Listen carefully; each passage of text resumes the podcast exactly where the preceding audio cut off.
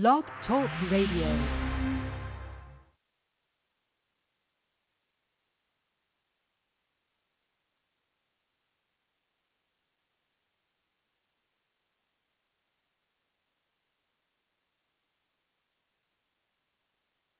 Okay. Peace, peace, peace.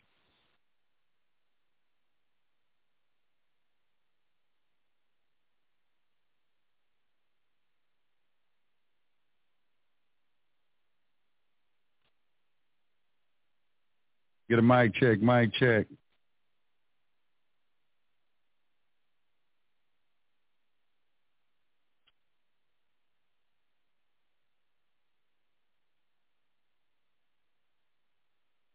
Mic check. All right, cool, cool, cool. All right. You see the phone number to call in?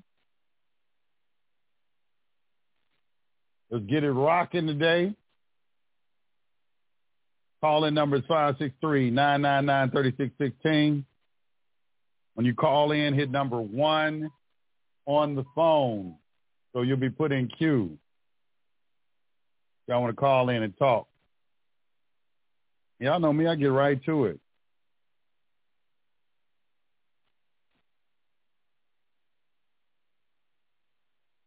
How the use of caught the online podcast loud and clear from California.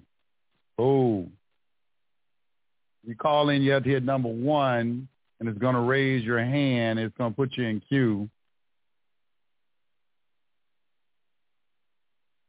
All right, so let's get it rocking. Let's see. First caller, Florida, zero five sixty seven thirteen. Turn off the radio on your bag too. Hey, what's going on? Uh, man, peace to the God. I love you, brother. I just want to. I'm gonna ask a question, but in order to ask my question, I got to tell you everything that I've done that you told me to do, and then I'm gonna ask you, am I on the right track? All right. Um, but brother, first thing I want to say is thank you, man. Thank you. You taught me so much from my health to my wealth. I eat watermelons. I lost weight, all that good stuff. Thank you, brother. But anyhow, um, I've been watching you for two years, and I got to the point where okay, I need to do certain things first before I could even like do other things. So, as you know, you know, you got everything is business. It's public or private. So I set up everything right. as a business. I even figured out how to how to um um do Cash App without putting my social security number in. That was like one of my main things. They keep asking me for your social security number, so I figured out how to do that. Um so I got like ten Cash App accounts for my different businesses. I set all of that up. And then you said, Hey, this is a way of life. This is not about, you know, just trying to like do the the UCC. This is a way of life. So man, I got righteous. I changed my life. I practiced semen retention. You know, basically everything you've been saying, right? Um, I right. also have like a little consulting business that I do. I teach people how to buy land and and stuff like that. You know, um, I do the whole process for um, um, basically trying to live like the Amish and everything like that. I live off grid in the woods, by the way, in North Carolina. So um, Right. anyhow, I got the whole thing down as far as separating my public life from my private life. I have all of that down. Like literally, Okay. I pay everything. I pay everything through my Cash App, one of my Cash App debit cards, right? Um, I'm in a process now with the bank of switching over my debit cards to credit cards. I already have one business credit card, well, actually two. I got an unsecured and a secured. I'm in the process of raising a limit, is what I should say. I'm in the process of raising a limit. I even figured out a way how to pretty much get loans without even using my social security number at all. Like, you know, um, pretty much like, um, you know, hard money loans and stuff like that, but through the business, everything through the business. So like you said, stop using the social security number. That was the main thing. Stop using social security number. Now, with all that being said, and I want to go through the process with the UCC, am I on the right track? And then, um, what's what's the difference? Okay, let me see. I'm trying. Okay, answer that question first. Am I on the right track? And then let me try to think. How okay, let me ask question. you this: So you're putting everything in your business name because that's what I told you to do. Put everything in your business name. Yes, yes, sir. Yes, Okay. sir. So what does UCC stand for? oh, What does it you stand got for? me on that one, bro. I don't know. You don't know what UCC stands for? You don't know what the Oh, God. acronym UCC stands for? I do, I do, I forgot. Um, don't let me cheat. Um, oh God, on the top of my head. Okay, Um, now, let me. I'm gonna help you out. However, you should not be doing this if you don't know what UCC stands for. UCC stands for U- uh, Uniform Commercial Code. Uniform Commercial Code. Okay. Okay, it's called the Uniform Commercial Code. The reason why it's called uniform is because the same exact code is codified in all 50 states. If you go in your state and you look at the UCC code for your state code, it's going to be exactly like my state. It may use a different um, convention to number it, but it's going to be exactly the same. So it's called the Uniform Commercial Code. So if you're out, so this is all business related. Okay, I, I, and I have to Correct. stress this point because we have individuals out there that are under some sort of um, delusion that you know that your nationality applies to this or something like. This doesn't have anything to do with any of that. And I wish you would quit trying to associate yourself or use comparisons or juxtaposing it, talking about I should do this process because it has nothing to do with that. Okay, this is business. It only has something to do with you if you are interested in conducting business. If you're not interested in conducting business, then stay away from the UCC. It is just that simple. Okay, it's that simple. So this is business. Okay, so you're separating your public and private life. There's nothing in the public that is a real living soul anyway. The government, public means the government only interfaces with other artificial entities, which is why they gave you an all caps name, which is nothing but a corporation. That's all. It's like a corporation soul. So it only deals with artificial persons. So you creating an, an another artificial person to do business with is ideal because it means you're figuring out the game. You say, okay, I, I figured out the game. Okay, let me put my car in a business name. Here's another thing you ought to think about. When you have to have a car in your personal name, that's that, you're going to get in, uh, personal income taxes because now the payments that are going on that car constitute personal income. So now you got personal income taxes. All right, where where it's on a business, you can write it off. When it's on a business, all right. So same thing with your phone. You have to pay your phone bill every month. Well, that's going to be personal income because it's your personal phone. But if you have your phone in your business name, now that income is going toward a business and you can write that off. See, instead of being a tax protester, you know, why don't you just understand how the game is played? The game is played in understanding mitigation strategy, understanding that we are dealing on a commercial board. Okay? That's all this is. You know, you're going to pick your token to play the game with. And then we're going to move around the monopoly board utilizing that token. That token could be a corporation. That token could be an LLC. That token could be a trust. That token could be a company. That token could be a partnership. That token could be an individual. The word individual means entity, and an entity is an organization. These are all artificial persons. These are all artificial persons. All right? I had to turn off your mic because you got something on the background going on. All right, so what you're going to do next, the reason you're doing a secured party process is because you're using um, asset protection strategies for your straw man in the public. Because, see, money is created through debt. So everybody's looking to create debt, and how you create debt is by charging somebody for something and put a lien against them. The word charge means a lien. Let's look at the word charge real quick. Look at this word. What is this word charge? See if I can pull it up on the, uh, I can log in.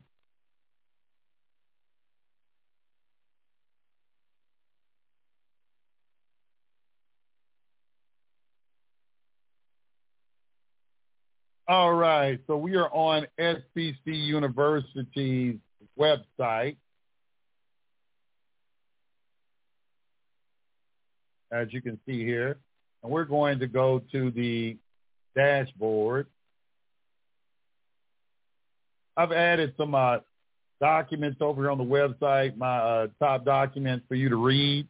So you can, it's free. You just come to the website and download them. You don't have to um, look all over the internet. I'm going to be adding a whole bunch of additional things. Just you don't even have to be a member of the site to get this uh, to get this stuff. So I'm going to just have a lot of documents over here for you to download. Okay, so you can just come over in one stop shop, find PDFs uh, that'll help you out. All right, so I'm gonna go over to the dashboard, and I'm gonna go to our dictionary. So we have we have a lot of dictionaries on SBC University. We have Barron's Dictionary. You see right there. We got Bouvier. These all different Bouviers, all the years, all the old dictionary. Somebody's always asking me, what is the best dictionary to get?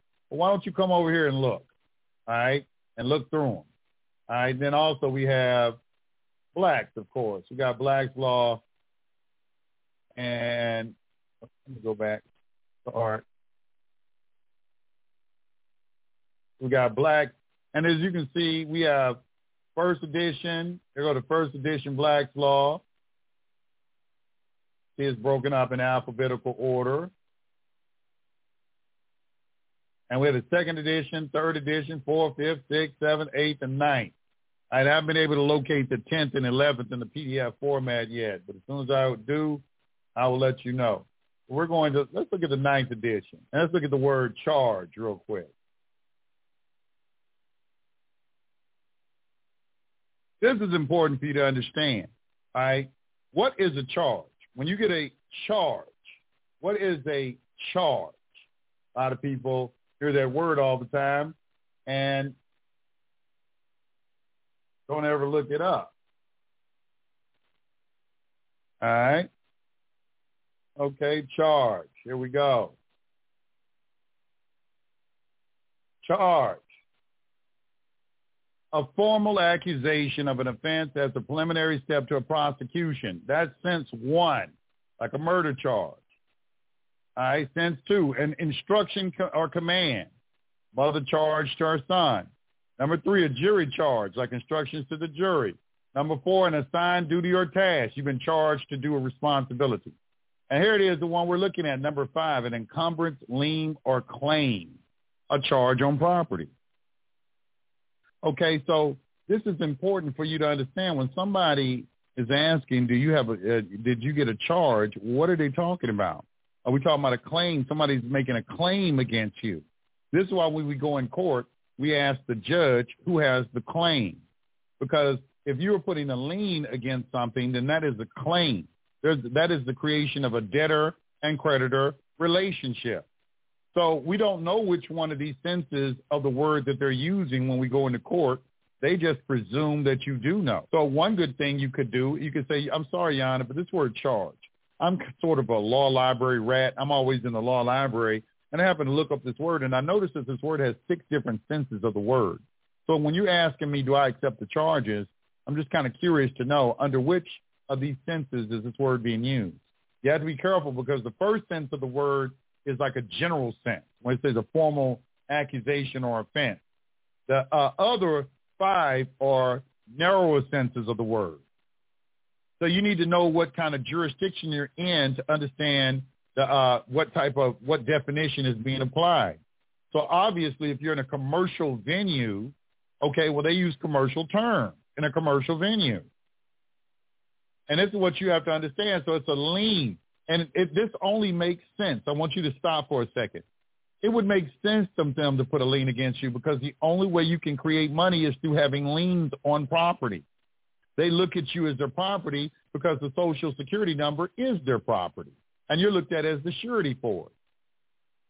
So they're going to make you do labor as the surety. You are liable as a surety for the debts of the straw man. They put a lien against a straw man and make you liable. This is important for people to know and understand. Let me open up.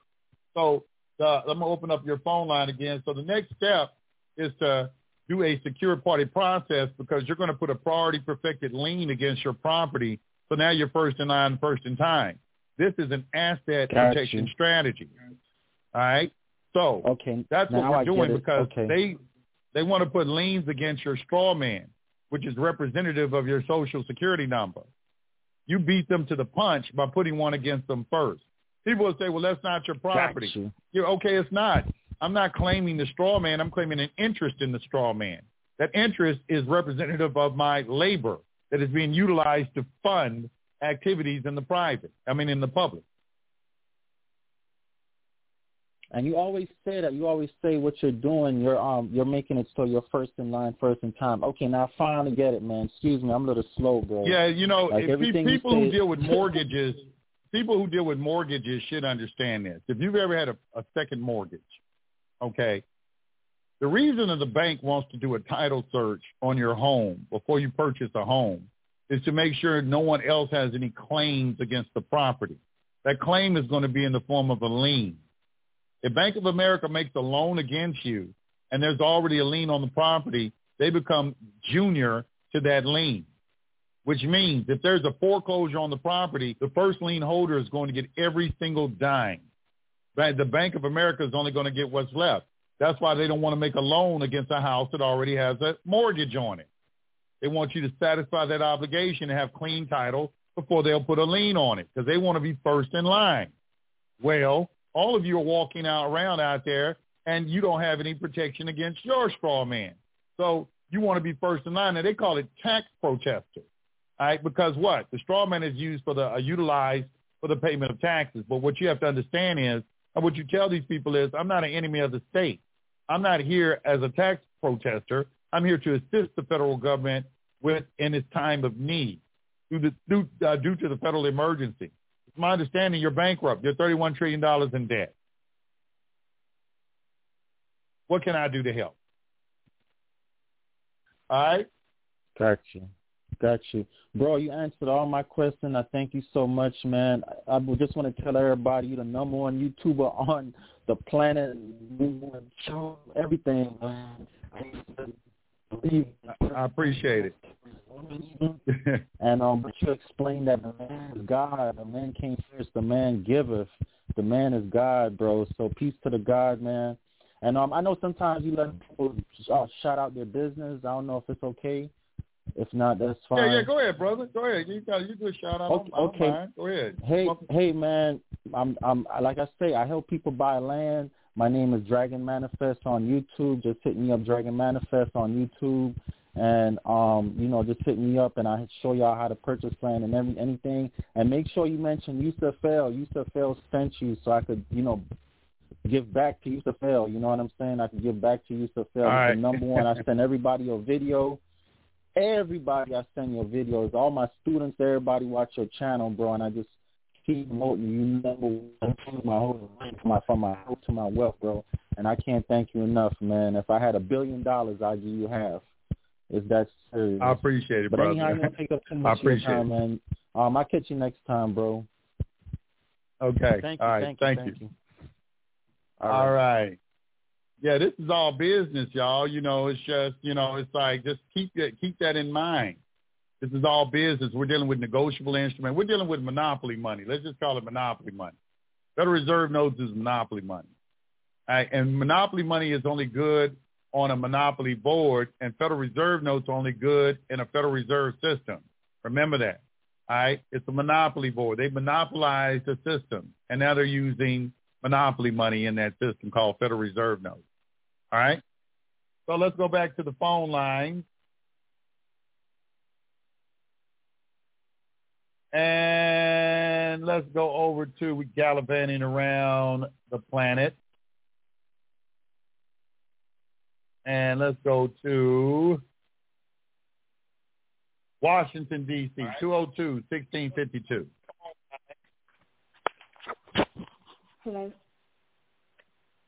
Hey, how you doing? I'm okay.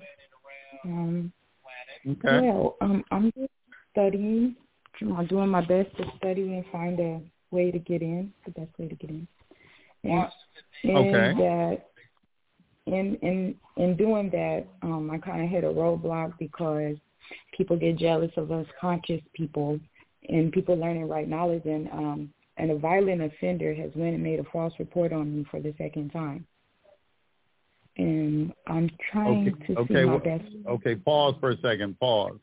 When you say violent offender, uh, clarify that for me. What you mean by violent offender?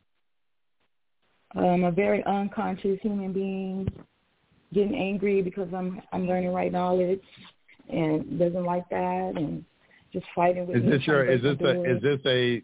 Is this a love interest or your man or something like that? No, no. Is this someone that I um severed the, the relationship with because he was just too ignorant, and so I Okay. tried to. You know, I just needed to stop so I can get back to my studies, and you know, he just when he was stalking me and all the silly things, and so um he ran to a. I'm in Virginia. He runs to a county in Maryland, and he making false report on me, um about about one, but it's a complete lie. He said like it happened in front of a police station. But my thing is that the county keeps on pursuing me every time he does that, right? And so I'm trying Okay, to see so- how to settle. oh. how, Okay, all right, okay. If, if you don't mind, is this a felony or is this a misdemeanor? no, he has me with felony. Okay, so it's a felony. Okay, I just need to I I just need to understand the degree of seriousness that I'm dealing with here. Okay, so he's made what you term a false allegation against you. Okay, and it's a felony, and they uh, and they the have formally time. charged you. Have yes, they it's the charged you? Time. Yes, they have for the second time. The first time it happened, that I was in there for two weeks. This time, I'm trying to find my way out. I hired an attorney, and I'm trying. My question is, can I settle and close the case with my attorney if things start not? to. No, you cannot settle and close the case with retained counsel. When you get retained counsel, you're telling the world that you want to argue in a ca- uh, argue a case. Okay, when you're issued a public defender, that is an honor for the court. The honor is giving you a mouthpiece. I had to speak for you, but retained counsel. I mean, you know, retained counsel. If you go into him and try to get him to do stuff, he's gonna say, "Hell no, he don't want to do it." So what is this you want me to do? He say, "You didn't." He's gonna say, "You didn't hire me to do this. You hired me to argue a case for you." See, so you you you it, it's a difference, is what I'm trying to say. And a public defender versus retained counsel. All right. So retained mm-hmm. counsel, actually getting a, an attorney is a dishonor because you're telling the court that you want to argue a case. When you get when you Right. hire an attorney, you're you're hiring an attorney to argue a case. Now, most of them don't do that. They go and make a deal, and then bring you a deal. They hardly ever argue cases. Bring a deal to you. Now, if you want to get rid of this, I don't know exactly what it is that you're involved in. Have they indicted you yet? Have you received an indictment? No, the first the first time it happened, the public defender was like, "Oh, they hate, they don't like pursuing cases like this, and I'm just gonna no load this all the way out." And she no loaded all the way out the public defender, and so now I have a, a paid attorney. I'm like, he should get it dealt with even quicker, seeing how the complaint will have no proof and it will lack merit, just like the last time, right? But my Okay, problem is that may like, be true. I be trying to You, you got to make sure. Hold on. One, one, wait a minute. I'm going to let you speak. Let me say this. Always remember, when it's your word against somebody else's word, you don't need to say anything because the burden of proof is on he who asserts, not he who denies. So you don't need to answer any questions or say anything, all right? Because if you do, there's a danger that you could possibly um, corroborate what he's saying. I, I'm not I'm not sure what it is that he said, but it's best to plead the fifth and just remain silent in those type of situations. But because there aren't any other witnesses, it's your word against someone else's. What are you going to do? Okay. Thank go ahead. you for that advice. Finish that.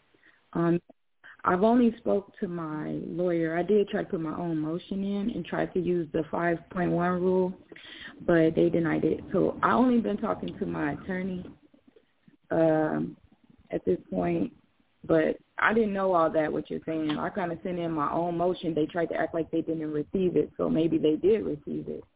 but they tell me they didn't on that motion. It well, well, okay. Here, here's the thing. Here's the thing. If you're going to file paperwork like a motion, all right, the first thing you need to do is you need to ensure that the caption of the pleading is acceptable for that particular jurisdiction. That's where top where it says in the uh, District Court of the United States, Atlanta Division, United States versus Joseph Jones. That's called a caption of the pleading.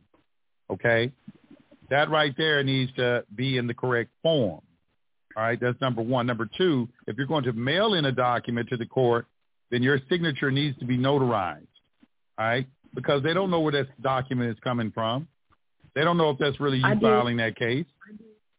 Okay, so notarize notarize it and also and also send it certified mail. Okay, so when the clerk gets it, tell her and send them two copies and tell her to send you back a stamped copy. That's what you do. Send them two, two or three. You should have three copies. Anytime you file anything in court, you should always make three original copies of it. The reason why is you want to file one in the court, you want to retain one for yourself, and then you have to take the third one and send it to the opposing counsel. Opposing counsel has to get a copy of everything that you file. You have to mail it to them with a certificate of service. That's what they do to you. If they file something, they mail you a copy of it. All right. So you gotta. If Uh-huh. Now that's only if you're representing yourself. You're not representing yourself. You have retained counsel, so you can't even speak in court, and you can't file anything. I, The only. Uh, I retained counsel because it was in a it was in a warrant status, and I didn't know how to deal with that on the private side well enough. right. And I, I Th- There's know, nothing wrong with that. There's not. There's nothing wrong with that. If it's everything that you say, he may be able to get it dismissed. You know that ha- if they don't have any witnesses and they don't have any evidence or anything like that, I mean, you know, what is there to pursue? Unless there's some sort of Exactly. cour- course of conduct been of mine that you uh, have made the prosecutor think that you are some sort of public nuisance or public menace or something like that. I'm not really sure what it is. I don't know the particulars of your particular matter or the facts in your case, but no, I'm just saying. Yeah, no, I don't, I don't think it's anything like that. I have all the charges. It's the same person. I don't even have a criminal record from years, like 20 years. I'm not dangerous. I never had it on my record until now when I moved here a year ago and met this person. But um, I'm a goddess, so these are no kind of uh, ways that I entertain, ways of life that I even entertain, nor is it my character. But what I was trying to understand even after all this is that I feel I feel bad for myself that this happened to me and being t- split from my daughter like that. And I was wondering like should I tort a claim or do an injunction or do some kind of lawsuit? I could call around and get assistance with that. They're all Based not off of what? it. What's your what's your what, what what's your basis for a tort? A tort is a private action for for injury. Okay, how have you been injured? If you want to do a tort, tell me how you've been injured. Well, I I have a condition where I get really sick from all of this stress here, and it, I don't think it's false arrest um, not a crime. Well, you're saying it's false arrest. Has it proven to be a false arrest yet? The case is still pending, isn't it? Uh, Yeah, that one is, but one time before it it was dismissed all the way out. And I'm not saying Are I you in the court for the that. same? You're in the court for the same matter. Or is this a different matter? It's the same person. He did it for a second time. It's a different. It's a different. Um, it's a different case though. The first case You can put in a counterclaim. You can put in a counterclaim uh, on it, you know, and claim some uh, damages. Them keep filing out, out false allegations against you. Um, but you got to understand that once you can't sue, you cannot sue anyone until the until the case has been over with. Because Yeah. we need to determine. We need a, I a, a, sue. I really don't really want to sue. It's just some some family members are stating to me that I should, but I'm not not really for really looking for the sue more to settle. I was looking at your your uh, video of the 1099 OID, and I said I seen where he said to start, you know, um, what is that? At? Discharging it and settling it out, trying to settle it out if he gets it dropped, can I still settle it out with the OID? And am I able to fill that out myself? Well, yeah, you are. I mean, you need to know what you're doing, obviously. Um, right now, you have retained counsel. You can't do anything on the case. You have retained counsel. So the attorney, he is the one that's representing the defendant, not you. So, uh, you know, so uh, I'm not sure which course of action you want to take. Um, I If would wait to see what retained. If it doesn't go right, I'm sorry. can I fire him and then go in to represent myself, like you're saying? Yeah, you have a Sixth Amendment protected right of self-representation. So yeah, you can represent yourself at any time. That's your right. But they want they usually want to make sure that you have someone who's trained in legal profession, uh, and so you'll they'll probably give you something called standby counsel if you want to you know proceed uh, in some sort of pro se status or propria persona. But they're going to issue you a standby counsel that is nothing bad. That is good. Good. They gave you standby Mhm. counsel. Okay. So and just and just let you them know that I want to uh, settle it, and that's all I gotta say. Well, no, you ain't got to just all you got to say. you know, it's like if you're representing yourself, it, it's very involved. You're going to need to, um, first of all, I'm going to take you to uh, our website. I don't know if you're looking at the screen, and down here in our download section, section right here, in this court section, you got a lot of different documents. All right, uh, court section, court survival Okay. guide, matrix. So you don't just say this thing that you're uh that he said, which is um that I want to accept the the charge. I don't want to plead. I Yes, you can say that for the, but you're going to say that for the record, okay? But those are not magic words to make it go away. Is my point. right. And what you're saying is, I'm, the, I'm the holder in due course. Here is a third party intervener making a special appearance as an authorized representative for the defendant. I accept for value and return for value all the charging instruments in this document and make myself and make my exemption available for discharge of all obligations and charges connected with this case. I do not dispute any of the facts contained in the charging instrument. Please use my exemption for offset and adjustment of the public charges against the defendant and release the order of the court to me immediately. Now, you are ready to do that process once you understand every single word in what I just said and what it means. If you're Mhm. just looking for some words to say in court, you're going to go to jail. No, I'm, I'm, gonna start telling people this because I'm not going. I'm not going to put people under some delusion. Huh? I've been studying a long I mean, time here. I haven't even. moved. I, I my What I mean by I saying going, what I mean, what I mean, okay, that's great. What I mean by going to jail is you just don't go in there and just regurgitate what somebody tells you to say. You got to know what you're doing and understand that this is a commercial venue, that these charges are Right. civil in nature. These charges are civil in Right. nature. That there's some sort of debt creation that is occurring. That there's a that there's a balance sheet sitting somewhere when an account's payable that's aging, and they're looking for you for some sort of specific performance okay? And that's why you come in and say that. The reason you're saying it is number one, you don't want to go to trial, so you're killing a trial. That's why he said, I do mm-hmm. not dispute any of the facts contained in the charging instrument. If there's no dispute, there's no need for a trial. Okay, now we can go to law. Okay, we can go to law. Okay, we have facts on record that have been stipulated to, and we go to law. But we are doing what's called a confession and avoidance under the common law. That's what an acceptance for value is. It's like the common law confession and avoidance, where you admit to something, but you plead other things that remove your liability from it. Okay, and that's Should what we're I doing. You're essentially saying, "I'm sorry."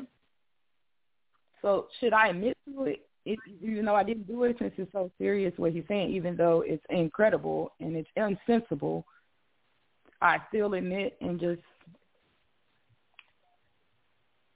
um, counsel it out. I mean, I, I mean, well, let me let me show you this. I, I was coming over here to this website, all right, and I wanted to show you something. Okay, so if you come to our, well, you can actually y'all can go to uh, uh, my, on my website. You don't even have to log in. If everybody just goes to my website who's watching this right now, you can see under the uh, uh you can see use of our top ten documents, uh, and the top one is creditors and their bonds.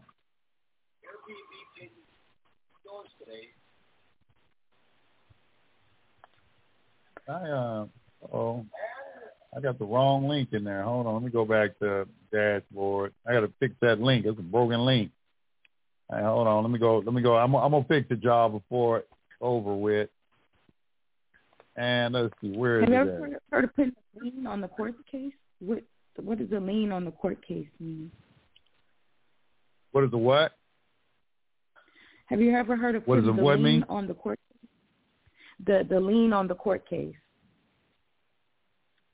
What does that well, do? When you you're not you, you're not you're not putting a lien on well you're not putting a lien on the court case. What you're going to do is you're going to issue a bond against the court case. A bond because what you're doing is well, I just told you earlier they has a, they have an account payable that's aging on their books. This is all accounting. All right, so mm-hmm. the reason you're going to tender a bond to them is for offset and adjustment. You're going to have them to place that. You put that on the record saying that you you covered all the cost of the case any type of damages or anything monetary or pecuniary in nature, you got it covered because you are the creditor. You are you have an exemption. You have an unlimited credit that you can issue because we're only dealing with credit. Money is credit today. So you're going to issue some mm-hmm. credit to the government and have them put that on their books and balance the books and close the, the case TDA and then ask for the case to be no, no TTA account. I wish y'all stop saying this about this TTA account. This TTA account Don't. is the number one reason they keep calling y'all sovereign citizens. Do any of y'all read any case law? Let me read. Let me read some case law. Let me read some case law to you because y'all they're gonna go in there because I know y'all got people on the internet telling y'all to discharge debt using your TTA account. TTA stands for Treasury Tax and Loan Account. It goes no no no TDA TDA TDA Treasury Direct account. I mean, yeah, Treasury Direct account. I mean, TTL account is the Treasury Tax and Loan. That's what you discharge through with the bank. The TDA account is what they keep calling y'all sovereign citizens for. Treasury Direct account. Okay, I have a direct account. It's just like a regular bank account. Okay, the thing about it is, is that you can do that process. There is something actually to do, but you got to go through the DTC to do it. Now that's a separate, totally different process. What they are telling you out there is that you already have money in this account. This is what these people on the internet are telling you. That you got six hundred thousand dollars, a million, depending on your age, you got all this money in this account. That is not if there is money in the account, you don't have access to it. It's a trust account. And this is highly evident that people who say this, and I want y'all to listen to me clearly, People out there, y'all teaching people how to do TD accounts, shut the fuck up. You don't know what the fuck you're talking about. You don't know nothing about trust. Not a goddamn thing. You sitting here a beneficiary thinking you're going to go in a trust account that you didn't create?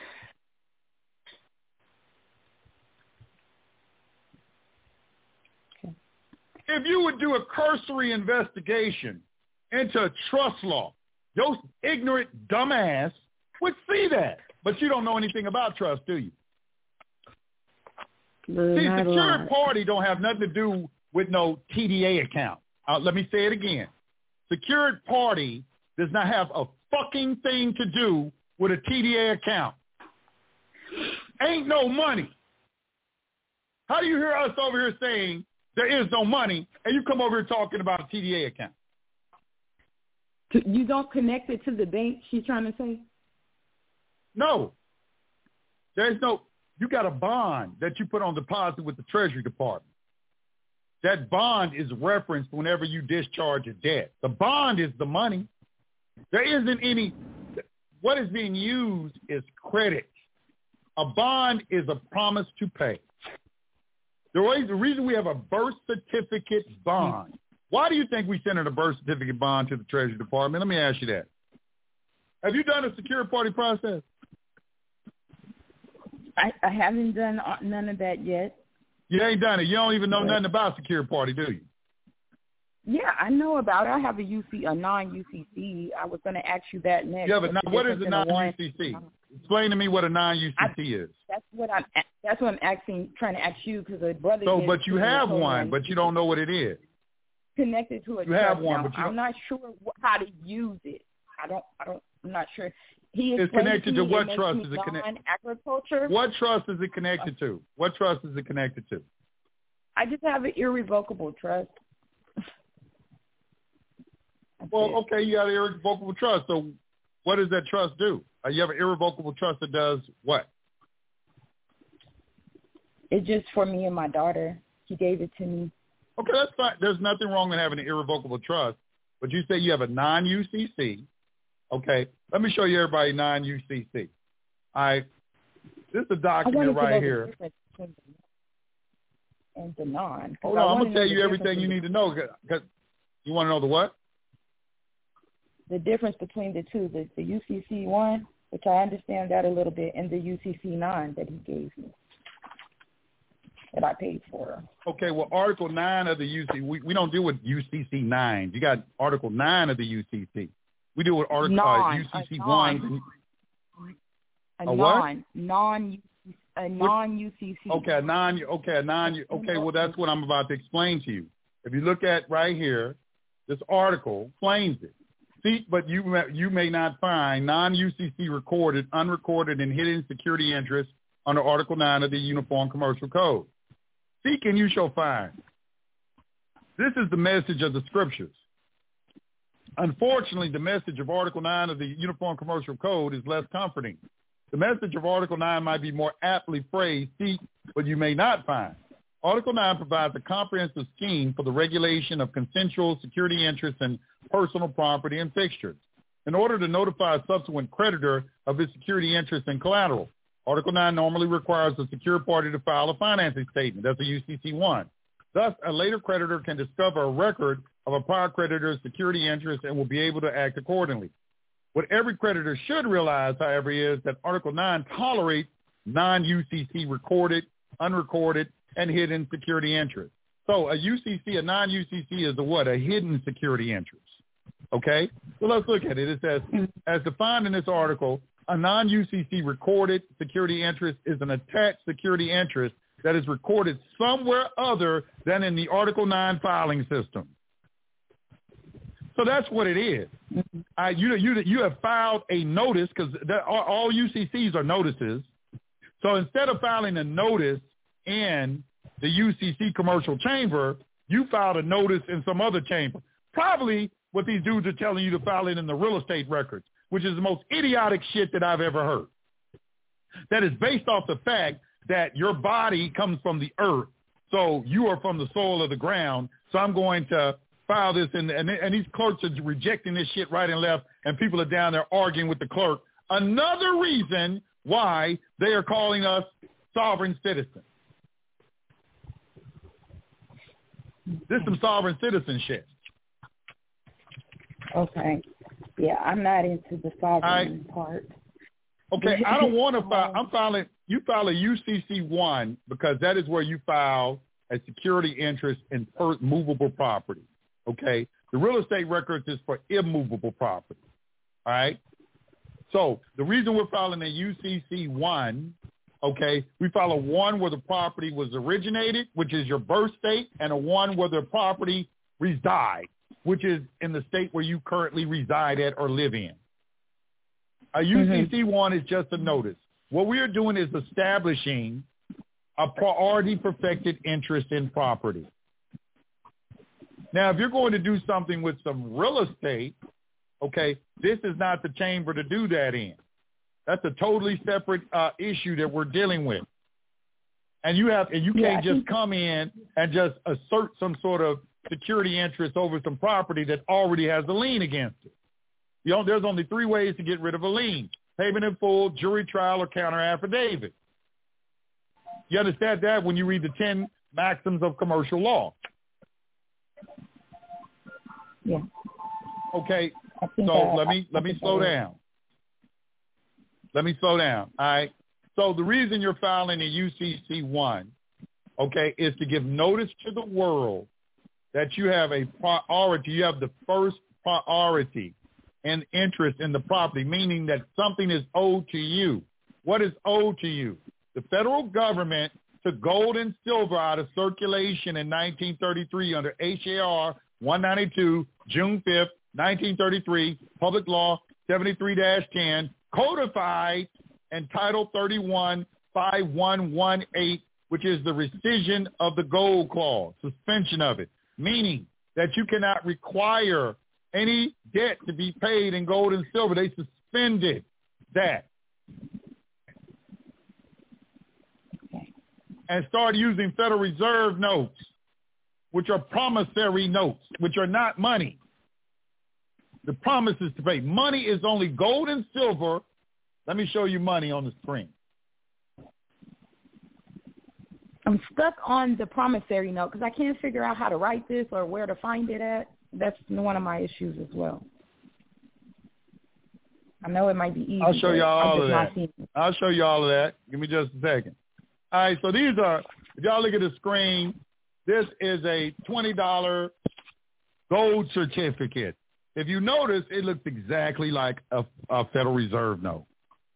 But this is a gold certificate. If you read it, what does it say when we read it? What is a gold certificate? These are gold certificates. They were redeemable. They're redeemable. It says what? It says this certified. Uh, this certifies that there has been deposited in the treasury of United States of America twenty dollars in gold coins payable to the bearer on demand. It's like a bearer. It's like a bearer instrument, meaning that if you have this twenty dollars in your hand, you can go to the Treasury Department and hand this to them, and they'll give you twenty dollars worth of gold. So money is anything that is gold and silver or certificates that are redeemable in gold and silver. That is all money is. Ain't nothing else no money within the United States of America. Everything else is credit. That's why they take the gold from you and trick y'all into getting platinum and getting diamonds that are worthless. Diamonds are worthless. And if you don't believe me, that goddamn iced out necklace that you got, take that shit to the pawn shop and see how much money you get for it.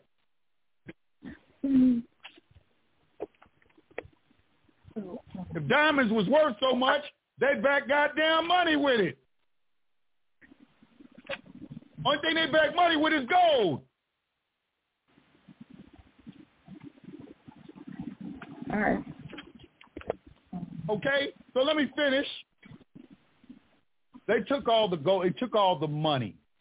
When it that was that was the biggest thing that they did because they took away your ability to do private transactions, and now they have centralized mon, the monetary system, which is evil to me, because now they monitor everything. This was a free country. We have the right to do business outside of their system. We have to do business within their system, but how they got you, it, it, it was a series of things that got you in that. The first thing they had to do is get you to come to mm-hmm. cities. So when they started building cities, I because in the early 1900s, under um, uh, what you had the men who built America, which was uh, Rockefeller, uh, Vanderbilt, J.P. Morgan, and uh, what's the last guy's name? He's a steel magnate. Um, I forgot his name. I'll think of it in a minute. But he was the reason you had cities being built. Prior to that, the whole United States of America was a country, a big ass country town, where everybody had land, everybody had horses, everybody had they land. And you if you wanted food, you grew your own goddamn food. You got your own water. A lot of shit was unheard of paying for water. I remember the first time I was I was a teenager when they brought out bottled water. I thought bottled water was the most ridiculous shit that I had ever heard of when I was a teenager. I said, man, they selling water. We couldn't believe it. We could not believe they were selling water. They selling water. We drank water out the water hose, and water at the water hose used to taste a lot better back then too. All right, but it's like Yeah. they selling water. All right, so so now when they created cities, people started leaving their land and started going. We like bright, shiny things. So you wanted the bright lights of the city, and you gave up your land to go get a job in the city. That's when they got you. When you went and got jobs. When you went and got a job in the city, now you're a dependent. You became dependent on someone. The entire system is based off the sovereignty means just what it is. You ain't no dependent. You're in independent. In. I'm dependent on what's inside of me, not what's outside of me. I'm independent. Okay. But you were outwardly dependent. You went and got yeah, and, and got a job, and they said, okay, we got these people on jobs, and they and you invested in the stock market and all that. They they pulled the rug up under you and crashed the market. They put mortgages on all of these farms. People were borrowing money for these farms. They took all the farms. They, if you go back and read what was going on, they were going up there to courthouses trying to hang judges off the front of the courthouse by the neck.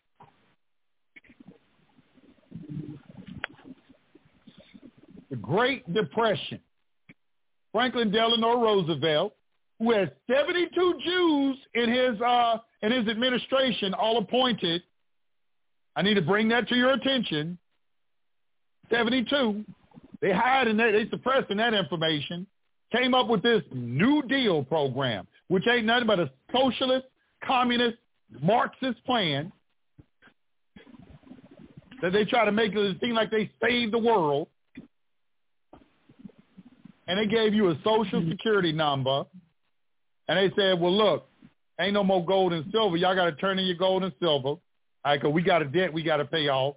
Y'all need to help us. All right, well, what we going to give you in return? Well, the Constitution says only gold and silver can be money. However, we found a loophole in that. Under Article 1, Section 8, Clause 17, we have a territorial jurisdiction that we have plenary power in. So what we're going to do is we're going to create a new monetary system with the Federal Reserve, all right, and then we're going to put that in that territory, and then we're going to make you members. We're going to make y'all card-carrying members of that territory, of that Federal Reserve System by giving you a social security number.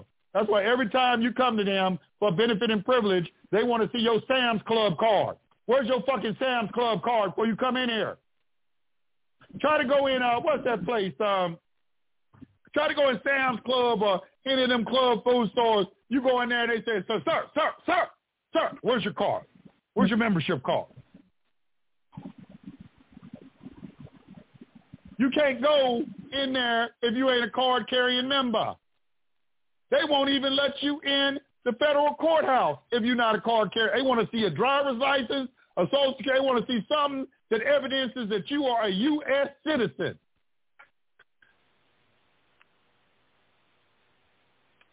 That's a territory you're going in. When you go into a U.S. district court, that's a territorial jurisdiction.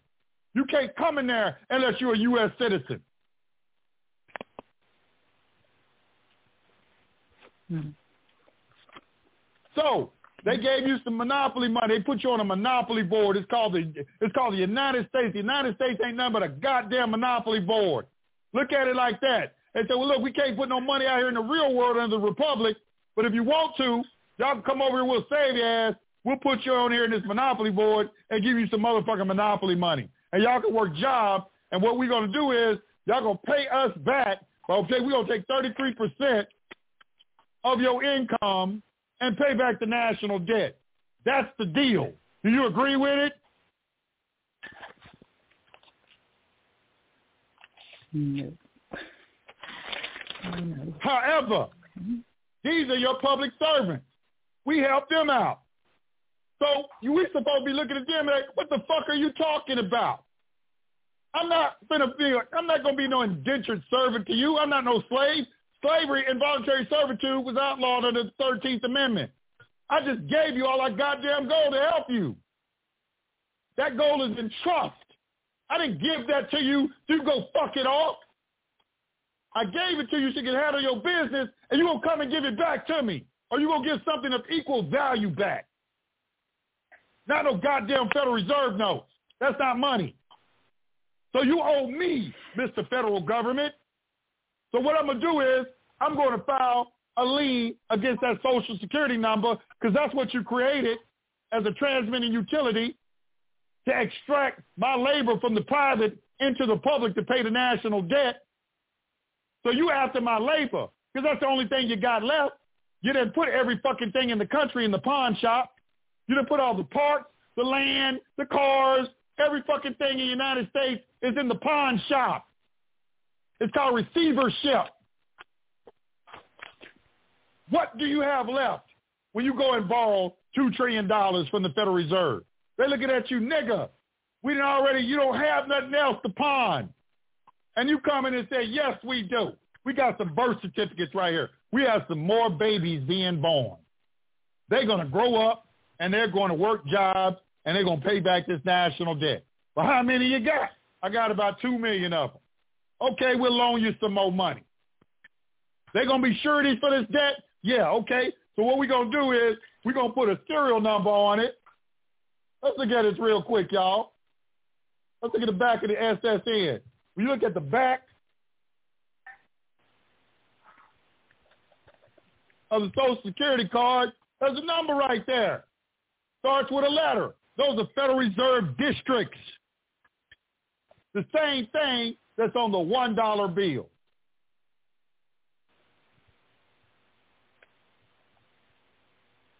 So we look over here at this $1 bill, we'll notice that it got some numbers on it. These numbers, these letters right here, you can see right here on the $1 bill, it tells you the B is what? I got a B right here. This B is what? It is, says the Federal Reserve Bank of New York. That's what this is. So there's a Federal Reserve in New York. There's 12 Federal Reserve boards, like the 12 tribes of Israel. There's 12 of them. They match the numbers on the back of your Social Security card. Doesn't that make sense? You're the damn surety for it. They borrow money in your name. So this money that's being issued is an IOU. Now, with that knowledge, are you going to let illegal aliens come over here and work and take money back to their country that got the number on the back of your social security card that you got to fucking pay back in taxes and he ain't got no social security number? He's over working, taking money? This ain't mm-hmm. about racism. Mm-hmm. This is business.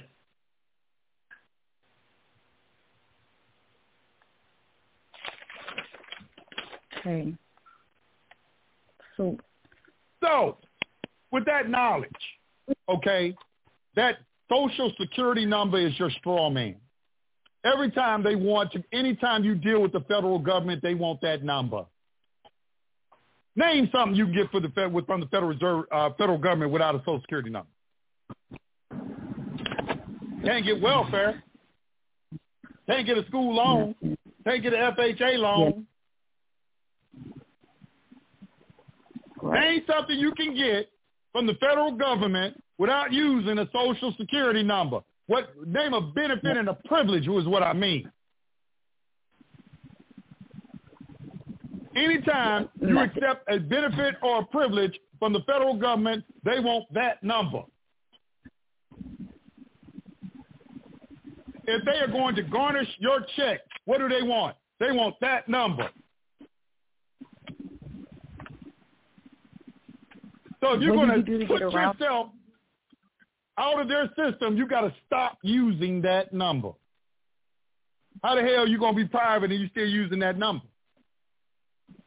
And here's the thing, once you find out that, oh, I see what the deal is. You got my number and you're going to put a lien against it. Call a charge. And then that rep, then you can take that charge and put it in the form of a bond and deposit in a municipal fund and create money and then and then trade it.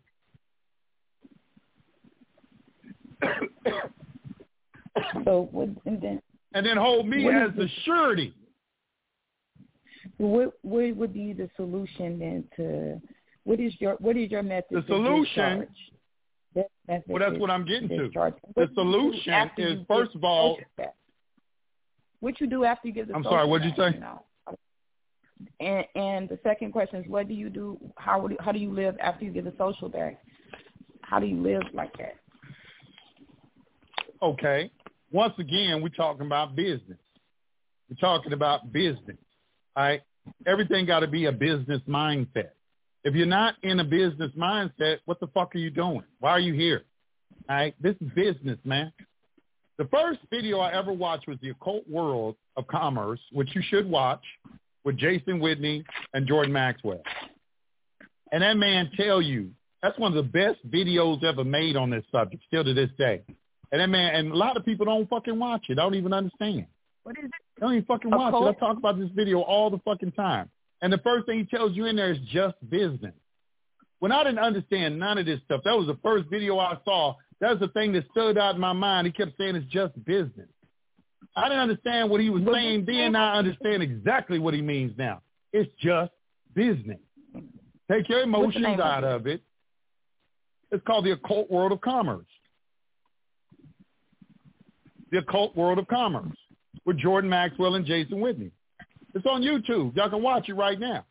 If you're patient. Okay. The problem with most people is they can't sit down and watch something if it ain't 60 seconds long. They programming y'all ass to watch clips now. I got to figure out a way to put a message in a 60-second clip. That's what I got to do now. They won't even make something go viral hardly right now if it's something else. You got to do a 60-second clip because they want y'all attention span short than a motherfucker. Mm. How you get out of this? First, number one, you got to stop using the social security number. Well, how you do that, Yusef? Well, the first thing you know is that they have other entities. You can see that your social security number is nine digits. That should be the first indication that that's some sort of tax identification number. All right. Well, they have other ones. You have an association. You have a partnership. All right. You have a company, a corporation, an estate, a trust. All of these are additional entities are called artificial persons, or we can use the word ens legis, which means creature of the state, ens legis. You call it whatever you want to. Person. These are persons. Person comes from the word persona, like when you wear a mask. That's what a persona is, a mask. So you pick a mask to put on. What mask? Take off the individual mask and put on the mask of a corporation, or put on the mask of a company, or put on the mask of a trust, or put on a different mask. All right? But the mask that you're using is an individual that has 100% liability. We're talking about liability. Have you noticed that everybody in the public uh, is immune from liability? Nobody wants liability in the public. Why do you? They working from the standpoint of of of, of no liability. They're immune from they're immune from liability. So why aren't you? Interface the government let me see if I let me see if I can find this for you. Wikipedia got a very beautiful definition of public law.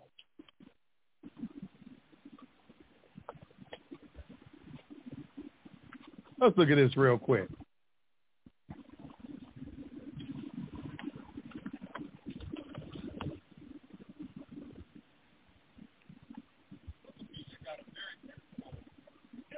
So right here, this is on Wikipedia. I like how they break this down. Let's see if I can blow it up a little bit.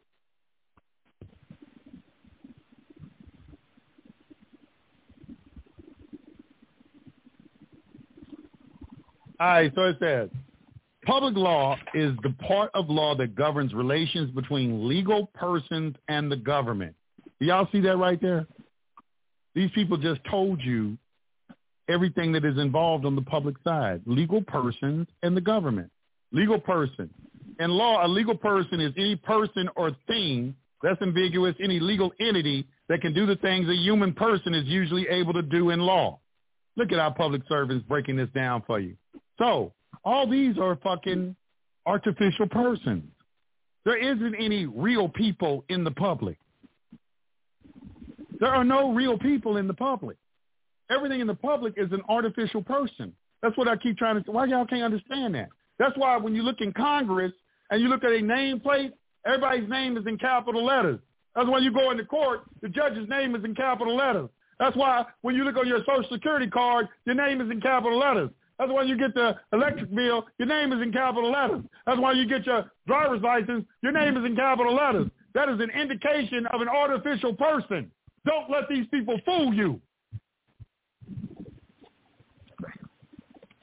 They are shielding themselves from liability by hiding behind an artificial person. As a matter of fact, express a trust under the common law explains that, how they are using these artificial persons to evade liability. You play the same game. Why are you a tax protester? You're a tax protester. That's the most ignorant shit ever. Just ignorant. Just ignorant. Just ignorant. Just ignorant. We don't have to pay taxes. We don't, there's no law that says we have to pay taxes. That wasn't ratified. The 16th Amendment wasn't ratified. Nigga, you're in a Federal Reserve system. This don't have nothing to do with the Republic. Number one, you operating in a territorial jurisdiction.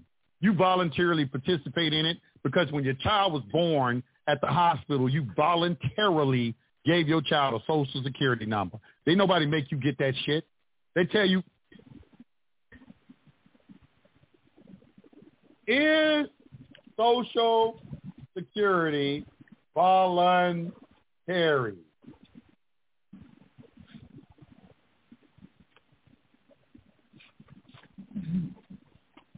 Miss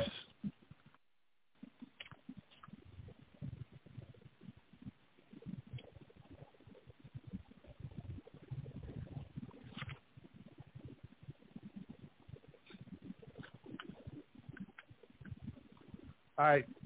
So look at this, this right here. Watch how they word this. I just read this.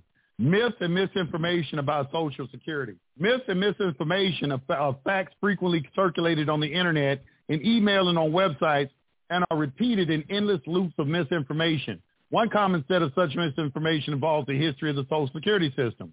Franklin Roosevelt introduced the Social Security uh, FICA program. He promised that the participation in the program would be completely voluntary. Let's look at how they worded this. Persons working in employment covered by Social Security are subject to the FICA payroll tax. Okay, that's it. That's true. That's not a lie. That's why I say you got to get rid of a job. Jobs are not, jobs ain't a right. Working a job is a benefit and a privilege. You working for a corporation that's incorporated down at the Secretary of State of the state. So that's how they word it like, oh, it's not voluntary. It's it is it's voluntary for you to go get a job. It's voluntary. That's all voluntary. That's where people get confused. They say, well, I shouldn't have to pay ta- uh, uh, income tax. Well, you wouldn't have to pay income taxes if we were still using gold and silver. You wouldn't have to pay income taxes if you worked for yourself and you were self-sufficient like it's supposed to be in this country. Y'all operating under some sort of delusion that you have some entitlement right to work on a job. No, jobs were created. Go back in time. When was jobs? Jobs were something. Jobs is something kind of new. It's some kind of new within the last hundred years, something like that. Like working on jobs like this. The history of this country and of the world, people didn't work on jobs. You either took care of yourself or you didn't.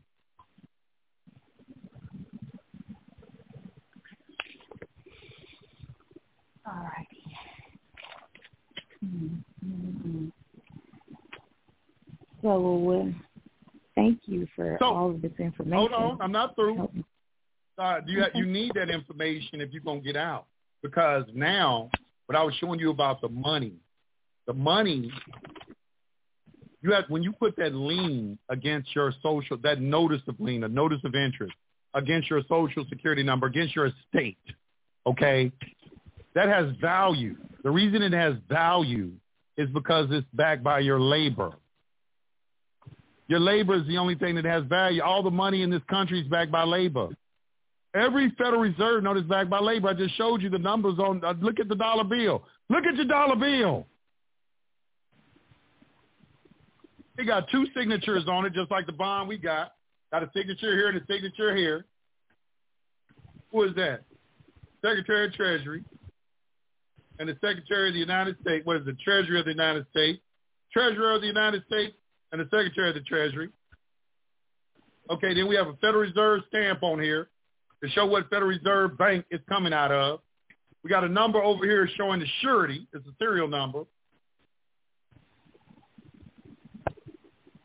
How you can't see this? How you can't see? It makes sense. If they borrowing money, it's a promise to pay. Who they borrow money? Who gonna pay it back? Who gonna pay it back? The federal government don't make nothing. How they gonna pay it back? They talking about the full faith and credit of the United States. What is that? The only credit the United States got is the labor of the American people. Government doesn't create anything.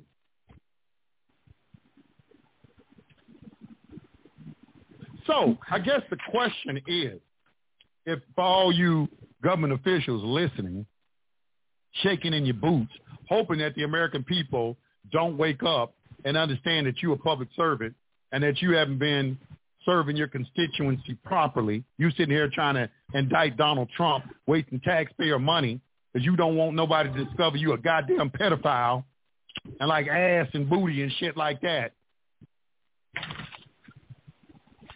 God. Oh, calm down.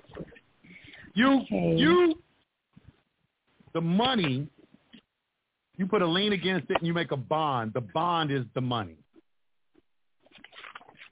You are making an assignment. Uh, when you send that bond to the Treasury Department, the Treasury Department is a bank. I don't need to know. All I need to know, see, this is what we're dealing with. You got to understand the UCC. When you send somebody a negotiable instrument, what comes into play is holder and holder in due course. This is how negotiable instruments work. Y'all getting caught up in routing numbers and account numbers and all of that shit. All right. That's just that's the bank's way of dealing with negotiable instruments. You got to understand the law merchant where all that shit came from. You don't, you How negotiable instruments are negotiated. You, you, you don't. Ain't no money. We only have bank? credit. I'm sorry. Um, I'm sorry? you you don't you don't suggest to to do the method of using the bank connected to the DT, D what's it called TDA to use the Hell no. That's gonna get y'all locked up. That's gonna get you called a, a sovereign citizen. Whoever telling you that, you're just gonna get labeled a sovereign citizen. Hold on, let me let me let me pull this up. Let me pull this up. Let me pull. Let me, let me, let me just show you. Show, let me, hold on, I'm, I'm going to show you. Google Scholar. Okay.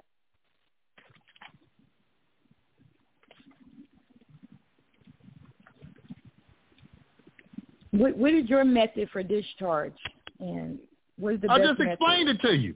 I just explained it to you. The That's what I, promissory note. said to you. I just explained it to you. I'm, I was explaining it to you. That's what I was just explaining to you. The lien, the lien. Okay. Yes. Put in a bond. We're talking about value. And this is why I can understand. See, this is what this this is the problem I see in this space. People can sell y'all easy shit because it's easy. Most of y'all don't understand what I'm saying. And I can understand that that that is the reason why a lot of people make a lot more money than me selling y'all bullshit. Because they say something just authenticate the birth certificate. Just uh, what's another one? Oh, just get a passport. Just uh, open up your TDA account and write an instrument off of it. Just simple ass shit. They don't require no type of understanding of nothing. And then they will make the argument that you don't need to understand. When I came up in the school, that you have to demonstrate that you are more than competent enough to handle your own commercial affairs. If you're going to be dealing with negotiable instruments, how are you going to discharge something with a TDA account? How, how they tell you to de- discharge something with a TDA account? How, how you discharge it?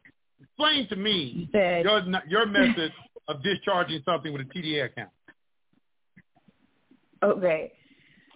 She's trying to say you go in as the as the debtor, that you want to go in as the debtor because all their obligations through the Indenture Trustee Act that all the obligations are supposed to be their obligations to fulfill as long as you're coming in as a debt because they cannot fulfill a creditor.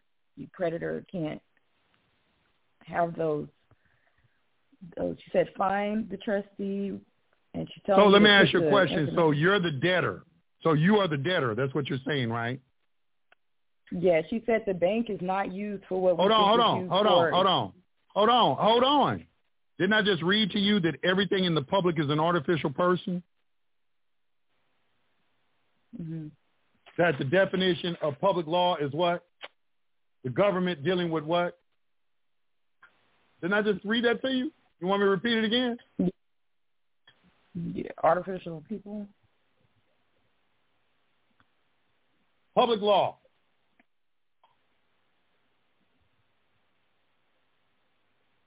Public law, what is public law? It's dealing with what? It's dealing with public law is the part of law that governs relations between legal persons and the government. Okay? So legal person, we're talking about a legal person. Okay? That's why it has to be a straw man. The straw man is the debtor, not you. We understand who the debtor is. The debtor is the all caps name. Right. Okay.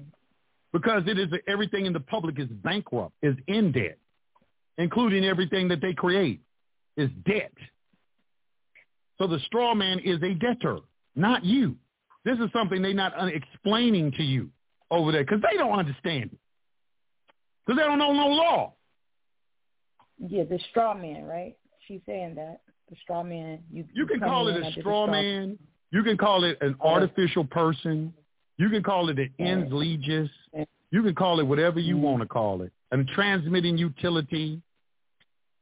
The thing is, it is a construct of the mind. It's a figment of your damn imagination, because it only exists on a piece of paper. So you agree that it's okay to fill out a 1099 yourself? Because she's saying the, the only one that you can fill out, I guess as a debtor, is the 1099C. Who is said you gotta saying this? You keep saying she's saying this. Who's saying this? Who? Who is saying this? um, this this lady is teach, teaching this. Her name is. I know um, you're talking about. Do you agree You just regurgitating some You info. You can send her right over here and let me t- and, and watch me. I'm saying got them 250,000 views. I'm gonna discharge that shit. Yeah, because, yeah, because I'm just studying around everybody. I study your information for years. I study um the other brother. Okay, if you study my information for years, hold on. If you study my information for years, then how come you don't understand secure party? How come you seem to not have an understanding of public and private and artificial persons? How can you follow me for years I- and I know all this stuff and I repeat it every time I come on the air? I know the difference. I just I'm I'm just I didn't say anything. I just respectfully listened to you. To, it's the Okay, same so if you okay, so we got a debtor. Okay, so she said finish explaining to me this process of discharging this debt. So she said you got to come in as a debt, the indentured servant act. You know what an act is? First of all, yeah, I'm, I haven't read everything just yet. That's some new information that I learned from her. I never heard nobody else saying that. Most people, I hear them speaking is the way you're speaking. Then I watched Gene Keating through you, and I I was following the 1099, and you know I wanted I want to do that because he's saying that it's still open on the private side, and it's our responsibility to close it. I want to understand what that means if if I have a responsibility to close. Well, you're talking about you're talking about there's an accounts receivable that's still. Oh, we're talking about accounting is what we're talking about. This is all accounting because there isn't any money. So if there's no money, Right. then we're, we're there's only two kinds of money: money of exchange and money of account. All right, money of exchange is gold and silver, or certificates that are redeemable in gold and silver. That's money of exchange. And where do you find that at? You get you find that in the affidavit of Walker Todd. Allow Walker Todd to explain that to you. He's an attorney, work with the Federal Reserve. Explains it very clearly. As a matter of fact, let me touch on it real quick. I know I got to touch on all this stuff. So people, because I know we got some, we got some first-time viewers. We got the affidavit of to see where Walker to Todd. much information. I'm trying to see where to start, where these start. But I think you just told me on that UCC file, that lien on your Social Security number. My only question then would be like how to do that. You know, people to try to sell it to you, but I want to learn to do it myself. Well, I mean, you said you you said you got to you got to you got to correspond with the federal government. We got steps that you do that with. See, the government is operating off of what's called presumptions, assumptions, and color of law. Okay, there's a presumption that you're a U.S. citizen because you've been signing, checking boxes that you're a U.S. citizen. You put your children in public school. You got a social security card. You work at a job. You register your car. You pay property taxes. You vote in the election. All right. All these are evidences that you're a U.S. citizen. So they they have a right so, yeah, to uh, operate under that presumption. But what you're doing when you do a secure party process is the first thing you're doing is you're separating yourself from the straw man, which is what you do in any business. Right? When they when they call it uh, a piercing the corporate veil, they try to get behind the persona and to the real person. But you you can prevent that from happening if you administer the artificial entity in the correct way. They can't pierce the corporate veil or go behind the artificial person if you do everything properly. In other words, that you are managing it the way that it's supposed to be managed. If you say it's a trust, then it has to be a trust. You can't have it a trust and then be treating it like it's a corporation. It has mm-hmm. to be the entity that he said. You can't have a trust and then treat it like a partnership. They're going to they're going to they're going to go back and give you what's called a deficiency judgment, and they're going to retax you under a different tax bracket. All those years you claimed to have that trust, but it wasn't operating as such. It was operating as a partnership or an association. All right. So you got to know how to operate these entities. Number one. All right. So everything in the public is an artificial person. Everything in the public is bankrupt. They $31 trillion in debt. All right. Let me just show you this. So you go to usdebtclock.org. And I'm going to show you this TDA information. I'm going to show you how this TDA information. I got it on my website. She she didn't talk like long about it. She said it real quick, and then she has something on her website that'll teach you how to do it. But when she said it, it sounded very simple.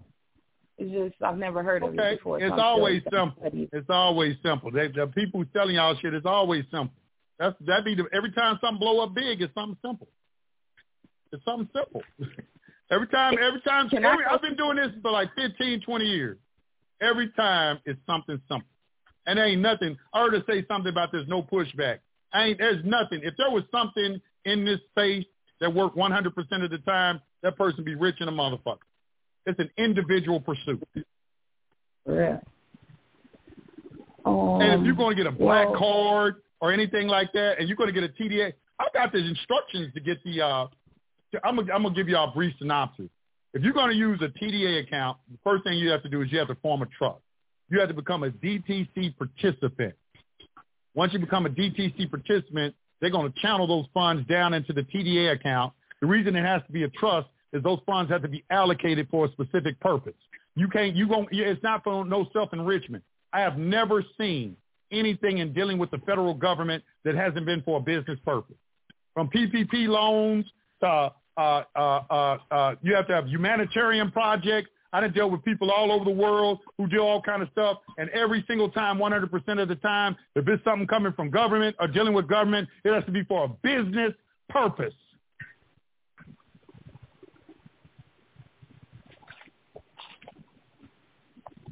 I'm gonna post it on my I'm gonna post it on my website. This right here is the national debt. We had 32 trillion dollars. These people are in debt. This is a straw man. This is the U.S. debt clock, not the United States of America debt clock, the United States debt clock. Everything that belongs to them is c- called U.S., U.S. citizen, U.S. post office, U.S. person, U.S. district court. And you have to understand in law, law is a science. They don't say that just to be saying that. That has a specific meaning. U.S. is different from USA. Uh, have you ever heard him say the debt ceiling? The debt ceiling is that money owed to the people? they got the debt ceiling. You got you got the the uh the uh uh what is it called? I'll think of it in a minute. Um, the debt ceiling is they raise the debt ceiling of how much debt that they can borrow. That's the borrowing limit. Okay, so when the government, so when Congress goes in, they just raise the debt ceiling. They just borrowing money against U.S. taxpayers. That's not your concern. That's really not your concern because this is not your debt. This is the debt of the corporate United States. They getting you to be a surety for this debt through your straw man, through that all caps name. How else can they get? Let me ask you a question. If you didn't have a social security number, how would they get taxes from you?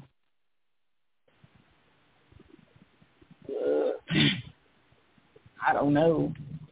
Can they tax the business? They No, wouldn't. Business is exempt. They wouldn't. Mhm. They wouldn't. Mm-hmm. Mm. They wouldn't. Do you wouldn't get- the able to no get it tax from? You know the no The tax no tax list what? person to get on the no taxes list. Do you agree with all that? No, I haven't heard no, no, no, no tax list. I haven't heard anything like that. What is a no tax list? Uh, I don't know. He's saying to get on the no tax list through his website. He teach you how to do it. You have to put in the injunction and all the Listen, let me on. tell you something. All that bullshit.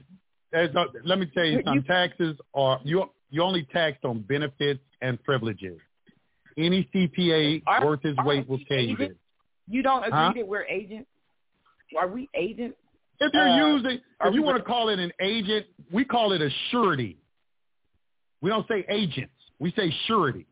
You're surety because because you're repaying a debt. There's a debt that's owed, so we are um, surety. You know the W four. You know the W four. I got this big packet. It told me all about it. It was just saying, Okay. you know, the W four. So I just thought it said we we have a responsibility as agents to report these businesses. Listen, listen, listen, listen, ma'am, ma'am, ma'am, listen. You talking about tax forms. You're talking about in the public. You understand that? Everything in the public Mhm. is a artificial person. See, you can't even separate in your mind that that's not you. You keep saying we, Right. we, we. No, All right. Real human beings only exist in the private. There aren't any Right. real human I'm beings in the public. private. I'm trying to get to the Okay, private. so- like you said, I'm trying to understand what I No, you don't before I have to just get to the private. You already on the private side. You just got to start acting like it. You got to change your conduct. And the first thing in doing that is understanding you are not an artificial person. hmm Okay. Oh my Alright. goodness. Let me let me okay, let me let me pull up this chart. Let me let me let me try to pull up this? chart. From their, their website, are you you are you teaching this through your website, right? I don't teach none of that shit. And don't I bring it over here I to me. thought- I don't teach none of that shit, or okay? You know, like don't teach none of that. university. Okay, forget it. Um, Are you a member I'm just trying to, I'm trying to understand the foul of lien against the social, and what does all that have to do with? Um, hold on, hold on. Li- Just li- just listen. Listen, listen. Do you understand? Explain to me what it means when I say there is no money. Yeah, I I got that. That is all color of law. Now I'm Right. asking you to explain it to me. Explain it to me. That there is no money. I know you say you got it. Explain my what I mean when there's no money. Money is fake. It's just a paper like a promissory note. That's to my knowledge is what I'm getting here. Uh, that the gold, like you said, is replacing what they took from the people, and just gave us the promissory notes that have to be cashed in for the people to get their And money what? back. No, uh, no, it, no, no, no, no. Cashed in. No, no. If there's no money, it means just what A it flo- says it is. There's no money. It's a red note or a floating red note or something. I've heard a lot. No. But Promissory notes are not money. Bonds are not money. None of that is money. Those are promises to pay. That's that. That's called an IOU. That's like when I, instrument. yeah. Listen, just listen. I'm gonna try to put this in simple terms. If I borrow something from you, okay, let's say I borrow um, five hundred dollars from you, and you say, okay, Joe, um, I will, or Yusef, I will I will take that and say, well, how are you going to pay me back, Yusef, if I give you this $500? And I said, well, you know what? What I will do is I will give you a promise, a promissory note, okay, for $500. I'm going to write on a piece of paper, I promise to pay you $500. That's a promissory note. That is a note. I'm making a note to pay you back your, and you have evidence that I, oh, I sign it. I can have it notarized, do whatever I want, but I owe you that $500 and you got evidence that I owed you that $500 because I took a piece of paper and put my signature on it and signed it. Okay. All right. You got that so far. Do you understand yep. that? Crazy. Okay. Yes. I All right. Now we have we have we can either have an unsecured note or a secured note. An unsecured note means that if I don't pay you back, you have you probably won't have a good chance of getting the money back. You uh, you're taking my word for it. A secured note means when I say, well, you know what? I'm gonna let you put a lien against my car, and if I don't pay you your five hundred dollars back, you can come and get the car and sell it and get your five hundred dollars. So we have secured debt and unsecured debt. Okay, you got that so far? Mm-hmm. Got that? All right. All right. So now, when you have that five hundred dollar promissory note, you got you got it in your hand. Okay. Let's say that you securitized it, meaning that I agreed to let you put a lien against my car. Okay. And now you have this note. Now you need some money. I'm paying you back twenty dollars a week for, on the on the hunt on the five hundred. But you don't want to wait for me to pay five hundred dollars back over about five years or what about two years. You say, forget that. I need all my money now or I need some money. So you're going to go and negotiate it to someone else. So you got a friend of yours. You're going to say, hey, look, Yusef El owes me $500. I was one, he's paying me $20 a week right now. It's going to take him about two years to pay it off. However, I need some money right now. I will sell you this promissory note for $300. You give me $300 and I'm going to assign it to you and then he can start making the payments to you. And that way you'll get $500 with interest over time and I'm just going to get cash out and get $300 and I'm out the deal. Do you understand that right there? That's called the mm-hmm. discount mm-hmm. note uh, paper. That's called discount paper. Everybody who does real estate investing, you just know what the discount paper market is. That's how you discount paper. You take a mortgage and you discount it by selling it at a discount to someone else and then letting them. That's what banks are doing. That's why you have a bank getting payments one night. Next thing you know, you got a letter in the mail. And now you ain't having to pay Chase no more. You're paying Bank of America now because they discounted that note and sold a pool of them to another financial institution because they needed an infusion of cash. So they discount the face of the note to sell it to make it appealable to someone else. This is how you negotiate something.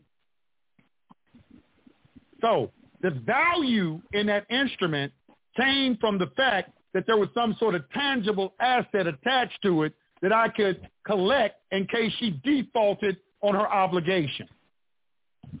So that gave value to it. That means it made it appealing to someone else. So we're talking about value because there isn't any money. So when there isn't any money, the whole discussion turns to value. What has value and what does not have value?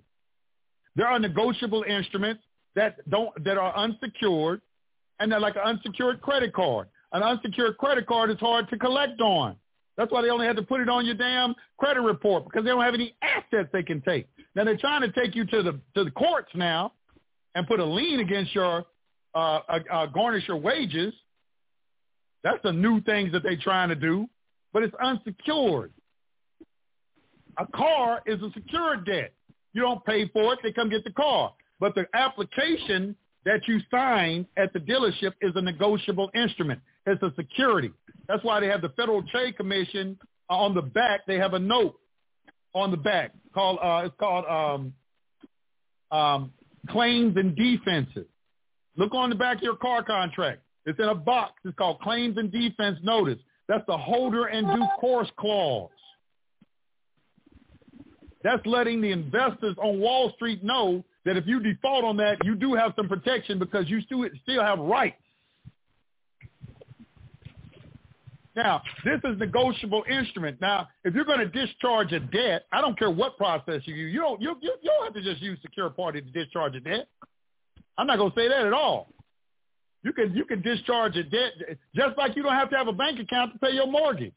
You can go pay your mortgage. You can get your job, get you some cash, go down to the check cashing place, get you a money order, and send in a money order and pay your mortgage that way, or write a check, or do something else. It's a myriad different ways. It's the same thing in this right here. There are a lot of different methods you can use to discharge a debt. Right. However, if you are sophisticated, how many of y'all out there want to uh, go to the check cash in place and conduct your business. That's not very sophisticated. When you use the secure party method, what you're doing is you have a statement of account, meaning that you have a record of all your transactions, like balancing a checkbook. If you've ever balanced a checkbook, that's why you're using the commercial chamber to keep a record of claims because you have a claims to an instrument, which is UCC 3-305 uh, and 306, so you got to understand if you're going to do negotiable instruments, you got to understand UCC 3-302, UCC 3-305, and UCC 3-306. Claims to an instrument and claims and recoupment, especially if you're going to do 1099 OID. Because if you're not a holder in due course, you don't have no right to recoup anything because you're not the holder in due course. A holder in due course, exactly what is that? Exactly. That you were the original holder Okay, let me explain it to you. Listen to the name. Holder. You have two things. You have a holder and you have a holder in due course. Listen to the word in due course. In due course of that instrument traveling, it has to come back to you. And that's why they have claims. Uh, it's called claim and recoupment. That you have a right. Well, let me read this. Let me read this to you.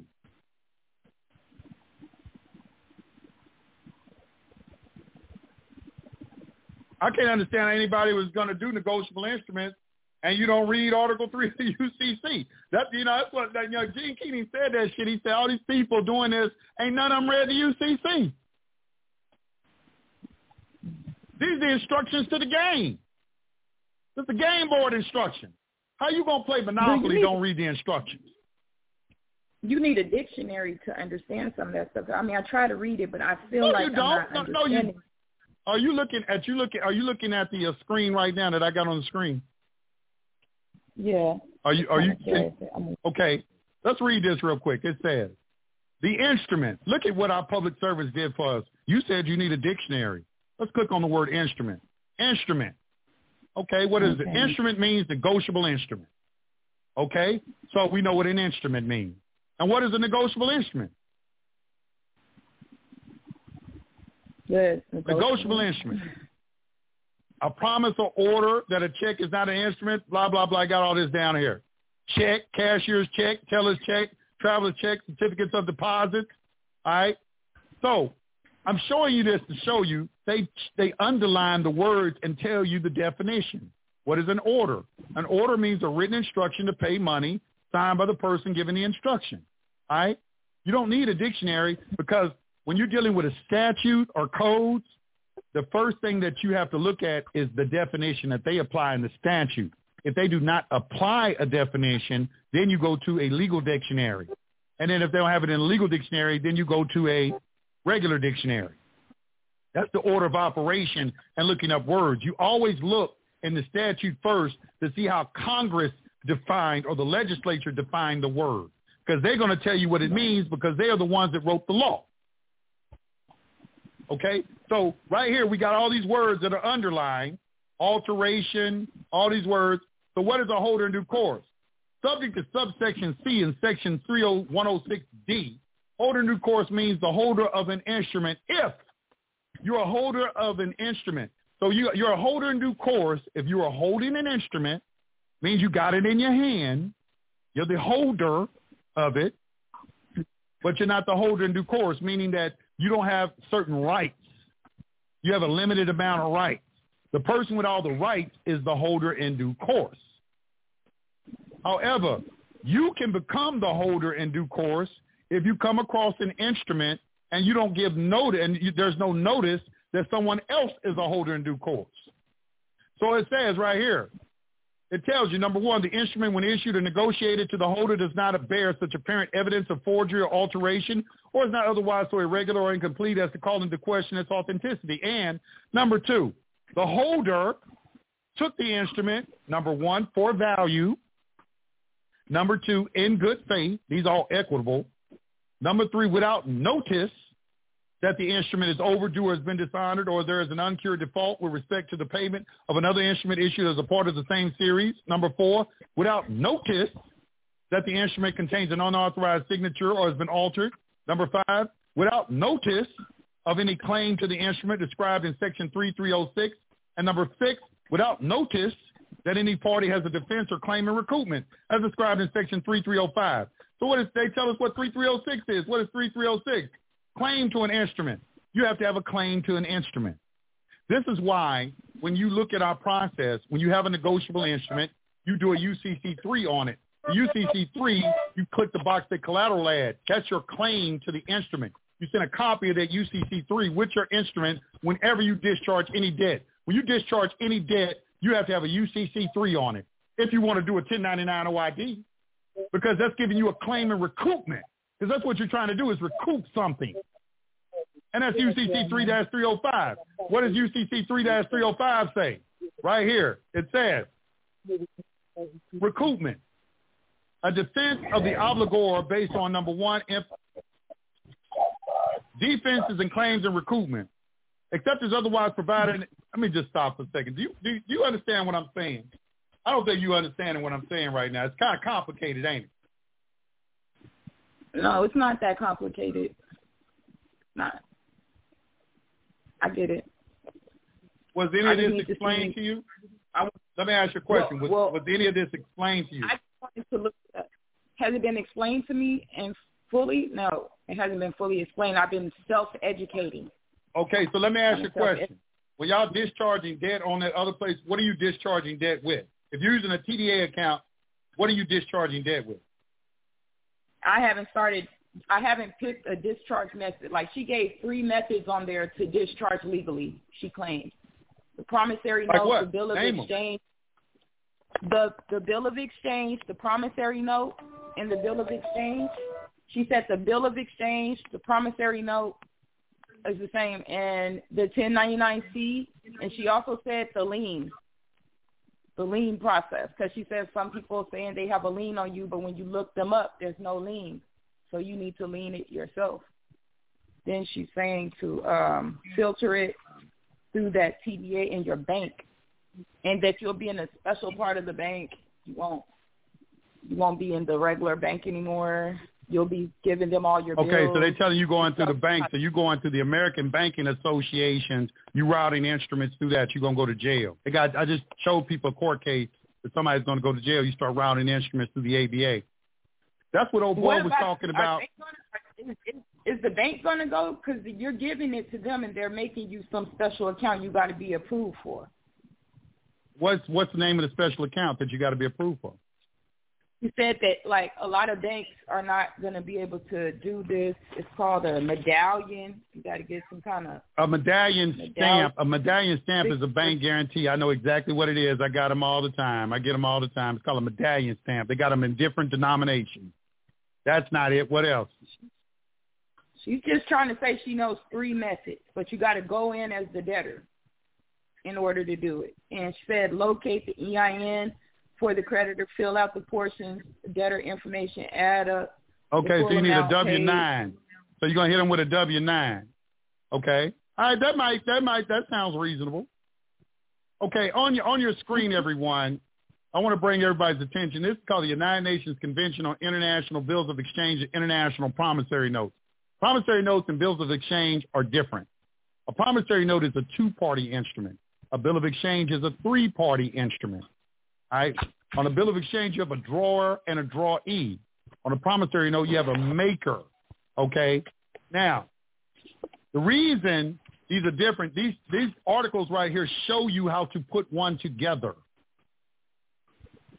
The reason secured party only uses bills of exchange is because you're drawing from something like a check. A check is a three-party instrument. You have to make a deposit in an account, and then you can write a check on that account. A promissory note, you don't have to do that. It's just a two-party instrument. Like I explained to you earlier, I can give you a promissory note agreeing to pay you back, or I can put add some collateral uh, uh, collateral to it. There's no need to uh, to go anywhere else and withdraw something. But with a bill of exchange, right? So the thing about it is, now I will say this: they should be able to negotiate all these instruments. One thing that is true is yes, if you give them anything on a piece of paper, they are supposed to take it. Because that's what HJR 192 of June 5th, 1933 protects against. Right? They are supposed to take anything that you give them because beggars can't be choosers. But when you're using a secure party process, the reason why you're using that process is so that you can establish yourself as a holder in due course and that you can have a claim and recoupment and a claim to the instrument. Because if you don't have a claim to the instrument, they don't have to give it back to you. Just like when you find a $20 bill on the ground, you have to give it back to the person who lost it. You found it. Doesn't matter if it has a, a signature on it. This is what I mean by understand, saying I understand how the, a game of negotiable instruments works. Yeah. They trying to they if they talking that TDA account, they gonna get somebody locked up. That's all. I'm, that's all I'm gonna tell you. Because when you because that's gonna lead. Because if you're gonna route something to a, you, you know how many people in jail right now for trying to do them TDA accounts. That too, but she said you have to do it the proper way. And you know, I'm not even done listening. I keep going over and over. I'm going to make sure I understand. I'm well, not to I, do I haven't listened to it, but if you put if if you put anything like a routing number on there, anything like that, you're probably gonna get a charge. Mm-hmm. You're gonna get a commercial charge for doing that. Because what happens is, I'm gonna tell you this from experience. What they do is when you give them a negotiable instrument, the first thing they do is give it to the uh, district attorney. He's going to look at it and see if there's anything on there that's public. That's why when you have to make a negotiable instrument, it has to be a private negotiable instrument. It can't be a public negotiable instrument. When you make it public, because this is all private, you can't discharge anything from the public because value is in the private. It's not in the public. The public is bankrupt. So where is value being derived from? If everything is bankrupt over there. What is that obligation? Is the government obligation or something she's trying to say? I do not know. Yeah, it's a government obligation. It's a government obligation for them to take credit from the private and offset their books with it. They owe us. I'm, I'm talking about negotiable instruments. You saying coming in as the debtor. The debtor is a the debtor is in the public. The debtor is not in the private. Yeah. This, and let me They tell you something. to- this uh, is something I want to talk, tell y'all that's listening. What I'm I get- explaining I to you now is something something every You guru came before me. Every every guru that came before me taught the same thing, the same basic stuff. This is nothing. This is basic stuff. I'm telling you. This is something that everybody in this space knows. It's not any document I give you to read on the website. All of them say the same thing. This is not nothing I'm telling you. This is something that everybody knows is that there's a public and private. The private is where the substance is at. Is Right, where the right. Real, where the value is at. The public is bankrupt. So you Mhm. can't use anything Yeah. in the public to set off something in the public because they both two bankrupt entities. You can't use a promise to pay to set off another promise to pay. Yeah, because she's Well, gonna take make you back. do a UCC on everything. I take that like back. That. You can set if can't it has some value connected to it. Go ahead. I'm sorry. Yeah, because I understand. I'm sorry to hear what you you teaching said. The private. I understand you telling me about the private, and I understand where she coming from on her end, trying to help us on the on the uh, debt side. But she still correlates it together. I did want you to know that that she said that you're gonna have to put a UCC one on everything that you do. She said as well. You do. You're gonna have to put a UCC You on got- all of these. So if you're going to do a UCC one, you got to do it. If you're going to do a UCC one, okay, a UCC one is a notice. It's a notice. That's all a one is. The reason that you're doing a secure party process is before you can start uttering instruments within a private jurisdiction, you got to give notice to the federal government. That's a private jurisdiction. So mm-hmm. that's why you're protecting yourself from getting arrested by the first step. You you you uh, you getting the birth certificate, all that information. You sending a package to the government and letting them know this is what your plans are. A gentleman always gives notice. You don't just go willy nilly in there and just start doing things. There's a first step before you do anything. You go in and you let them know, hey, look, this is what I'm planning on doing. If you got some a problem with it, I'm gonna give you 30 days to respond to this. This is how you protect yourself from getting arrested from what, what you're not doing. All right, you're gonna send a you're gonna send a package to them.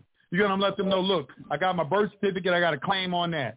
Any property associated with my social security number that's tied to my labor, I got a claim on that because I'm not no damn slave. And involuntary servitude is not permissible within the United States, anything subject to their jurisdiction.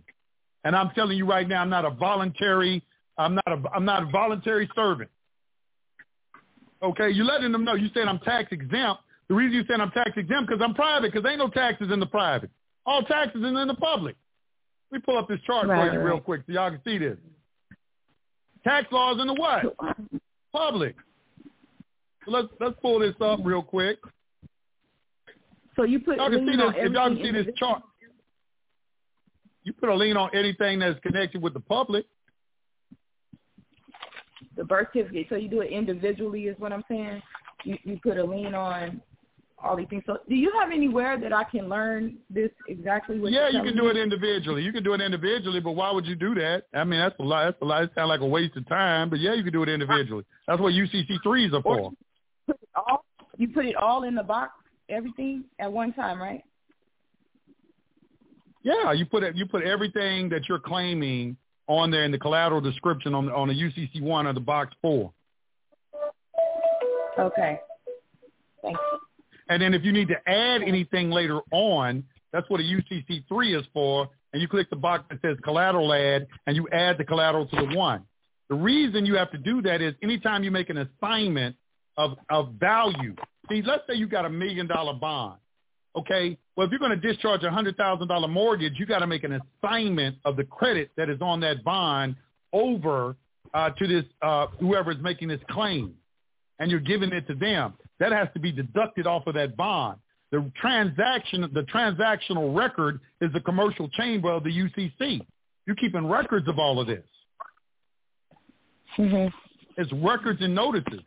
You can't put a lien on anybody unless you unless you gave them if, if you haven't given them sufficient notice. That should be fundamental to anybody. Don't you see how the IRS operate? IRS just don't come and put a lien on you. They give you a million notices before they put a lien on you. Right. You, you mm-hmm. just can't go straight yeah. up and put a lien on somebody. You got to give them notice. Mm-hmm. So we got to do the same thing. That's UCC uh, 1-202. Notice. Let's read that real quick. What is UCC 1-202?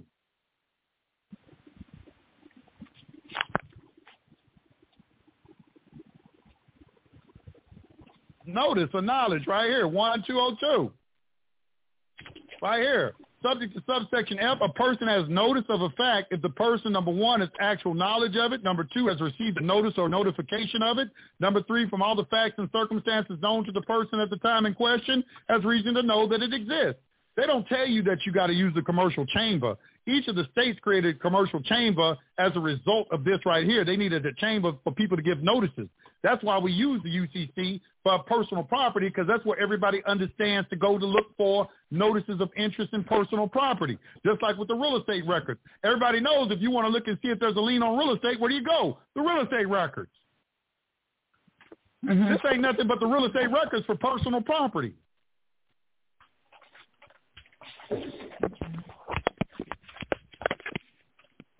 And it follows uh-huh. the same principles that you do over there with liens and the real estate records. Uh, the exact same principle. Let me let me let me see if I can break this down in simple terms without rushing. There isn't any money. Well, we talk about this. That's why you say acceptance for value or acceptance for assessed value. All right, because we're dealing with value. Because when there's no money, how do you derive value? How do you derive value and when there's no money? If I have value, there has to be something that collateralizes something. That's why in the UCC one they have a collateral description because you're a secured party, which means you have a security interest in some sort of collateral because that's what gives value to something in all the world now. Right? In all the world, money is created through debt. We have a debt-based system. Money is debt. So when you want to create money, you got to create debt. Money creation is through the creation of debt. So debt is being used as money. So everybody is looking for a way to create debt. That's why you got to protect yourself because they are looking to put a lien against you because when they put their lien against you, they can create money. Mm-hmm. Okay. All money is created like that. Look around. When you buy a car, what do they want? They want your signature. When you buy a house, you get credit card. They want a guarantor, a surety, or something like that. Stop signing anything for one day and watch what happens. See if we have any money. money is debt. And it's, it's, it's a hard thing for it's a concept for people to understand, but you're dealing in a debt-based system. So when you do a secure party, this status correction is really an asset protection strategy.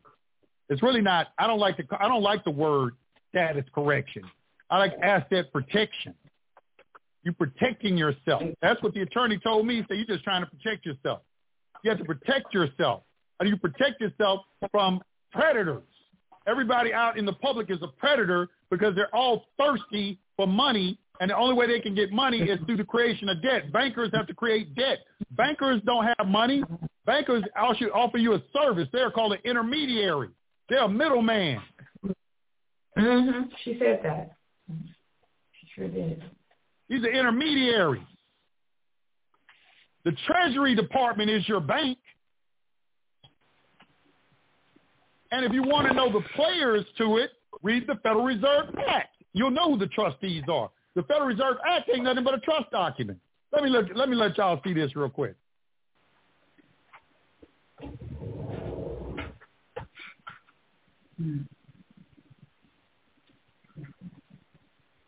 Let's look at the Federal Reserve Act. It is right here. It's the Federal Reserve Act. Okay, short title. Being enacted by Senate and House of Representatives on the United States of America and Congress assembled, this short title of this act uh, shall be the Federal Reserve Act. Ain't that like a, defi- a declaration of trust? You have all, they give you all the definitions. Federal Reserve districts, Section 2, bonds, what bonds are. They also give you subscription stock to national banks, liability of shareholders, failure of national bank to accept terms of the act, penalty for violation of the act. This is just a trust. Effective dissolution, stock offered to the public, limitation of the amount of one-to-one subscriber, voting rights, exactly like a trust document. Now you, you can understand why they can't audit the Fed. It's a private trust. And they have a board of trustees.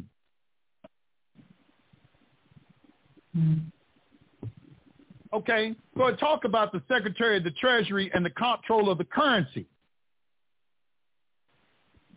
So I didn't understand when people started talking about sending shit to Puerto Rico. I know where that came from. That came from the document of Dan Meador and uh, uh, my man who wrote Behold a Pale Horse, William Cooper. Dan Meador, this right here, let me put this on screen for you too.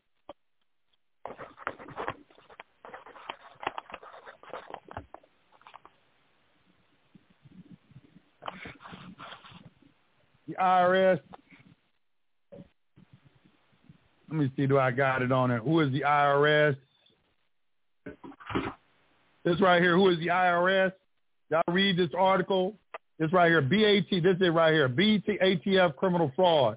This right here talks about the art of illusion, how the IRS came into existence, uh, uh, how they were under the ATF, alcohol, tobacco, and firearms. They had a trust in Puerto Rico, trust in the Philippines. You can see it right here, these trusts, Bureau of International Revenue. all this whole document, if you read this, you'll understand how the IRS came into existence, the whole history of it. This is where people, now a lot of people don't know this, but this is where you get the information. Who and what is the IRS?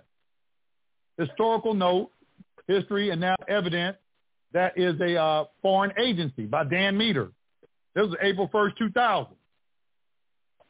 So when you hear people talk about Puerto Rico and all of that, they, they say these things. A lot of people say things, they don't know where it came from.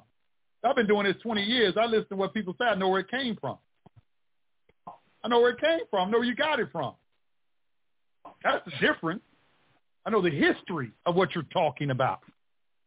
Where it came from, does, can it be substantiated? Can it not be substantiated? You're doing when you're doing private banking, it's just like the name says, private. Public and private do not mix. That's why you're doing a secure party process and sending them a bond because your whole transaction is private. It's not going through the ABA. Once you send something to the ABA, you just entered into the public.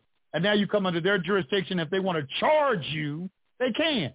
If you don't want to get a charge, keep out of the public. Hmm. Make sure your bond is a private bond. Make sure your bill of exchange is a private bill of exchange. Make sure your routing numbers are private in nature. Make sure your account numbers are private in nature. Everything has to be private. And that's why I gave you the principle. So when somebody does bring you something, you can evaluate it because you got basic mm-hmm. principles. Okay, is this private? This looks like mixing a public and private to me. How am I using an ABA routing number and I'm supposed to be private? How am I putting an ABA routing number on my private negotiable instrument? When the American Banking Association, that's they shit. And they ain't gave me permission to use it. Mm-hmm. You route your instruments through registered mail numbers and certified mail numbers. The registered mail and the certified mail numbers evidences who's the holder of that document. You got to, because you got proof. The certified mail number and the registered mail number tells you who has it. You don't care what they do with it. You just want to know they're holding it. And they have instructions. It's called a UCC contract trust account. There's a fiduciary duty on the part of the Secretary of Treasury if he chooses to retain that instrument.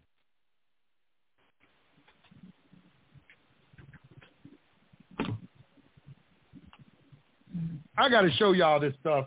I think I'm gonna do another show. I'm gonna show y'all where a lot of this stuff comes from using the DTC and the TDA. I think I'm gonna just do a show on TDA account, uh, the UCC and all of that stuff. Where all this, I'm gonna show y'all where all this stuff came from. Because all the information's been on the internet forever. Been around forever. Where do you think she got it from? It would be helpful. Um, you know, people don't tell exactly where they get the information from. That's why I'm asking you how to fill out my. That's why they always do that. Um, That's what they were doing in jail. They be trying to cuff information. And I don't like that. That's when they come in my. If you come in my Facebook group talking about damn you some information, I'm gonna put your ass out. Everybody in my group know that. Don't come in my Facebook group talking about I'm gonna DM you some information. I put together the group for the exchange of information, not for you to cuff information, motherfucker. Ain't yeah, none of this shit new. Big old money they charging just to help you make a. They ain't got to cuff the information. You can give everybody this shit for free. They still ain't gonna understand it. You make people pay to get understanding because in giving people your understanding, you're using your time. I give you the documents. You got to read them. You got to look up the words. You got to study the principles behind them. Giving somebody the document ain't doing nothing. You give these people free information all day long. They don't know how to use it. It takes about three years to become functionally literate in this information. It's a lot of shit to learn. Give give them documents all day long. You got to read it. I had to read these documents over and over and over and over and over. How do you think I can spit this stuff off the top of my head like this? You think it just got down, flew from outer space and just went in my head and shit? It comes through yeah. repetition. Mm-hmm. I've been doing this a long time, and I still haven't got a good plan to go in yet. But um, can well, I? The thing, just start with, just start. Listen, start with basics. Start with the ba- It's just like when you play a sport. You're gonna dribble right and dribble left. Okay, you can't go to the NBA and you can only dribble. Right. Well, maybe some people can. I don't know, but you want to be able to be good with both hands. You want to have be able to control the rock. You know, you want to have good mechanic when you shoot a jumper. You want to know how to do a right-handed layup and a left-handed layup. This is fundamental shit. That's all I teach.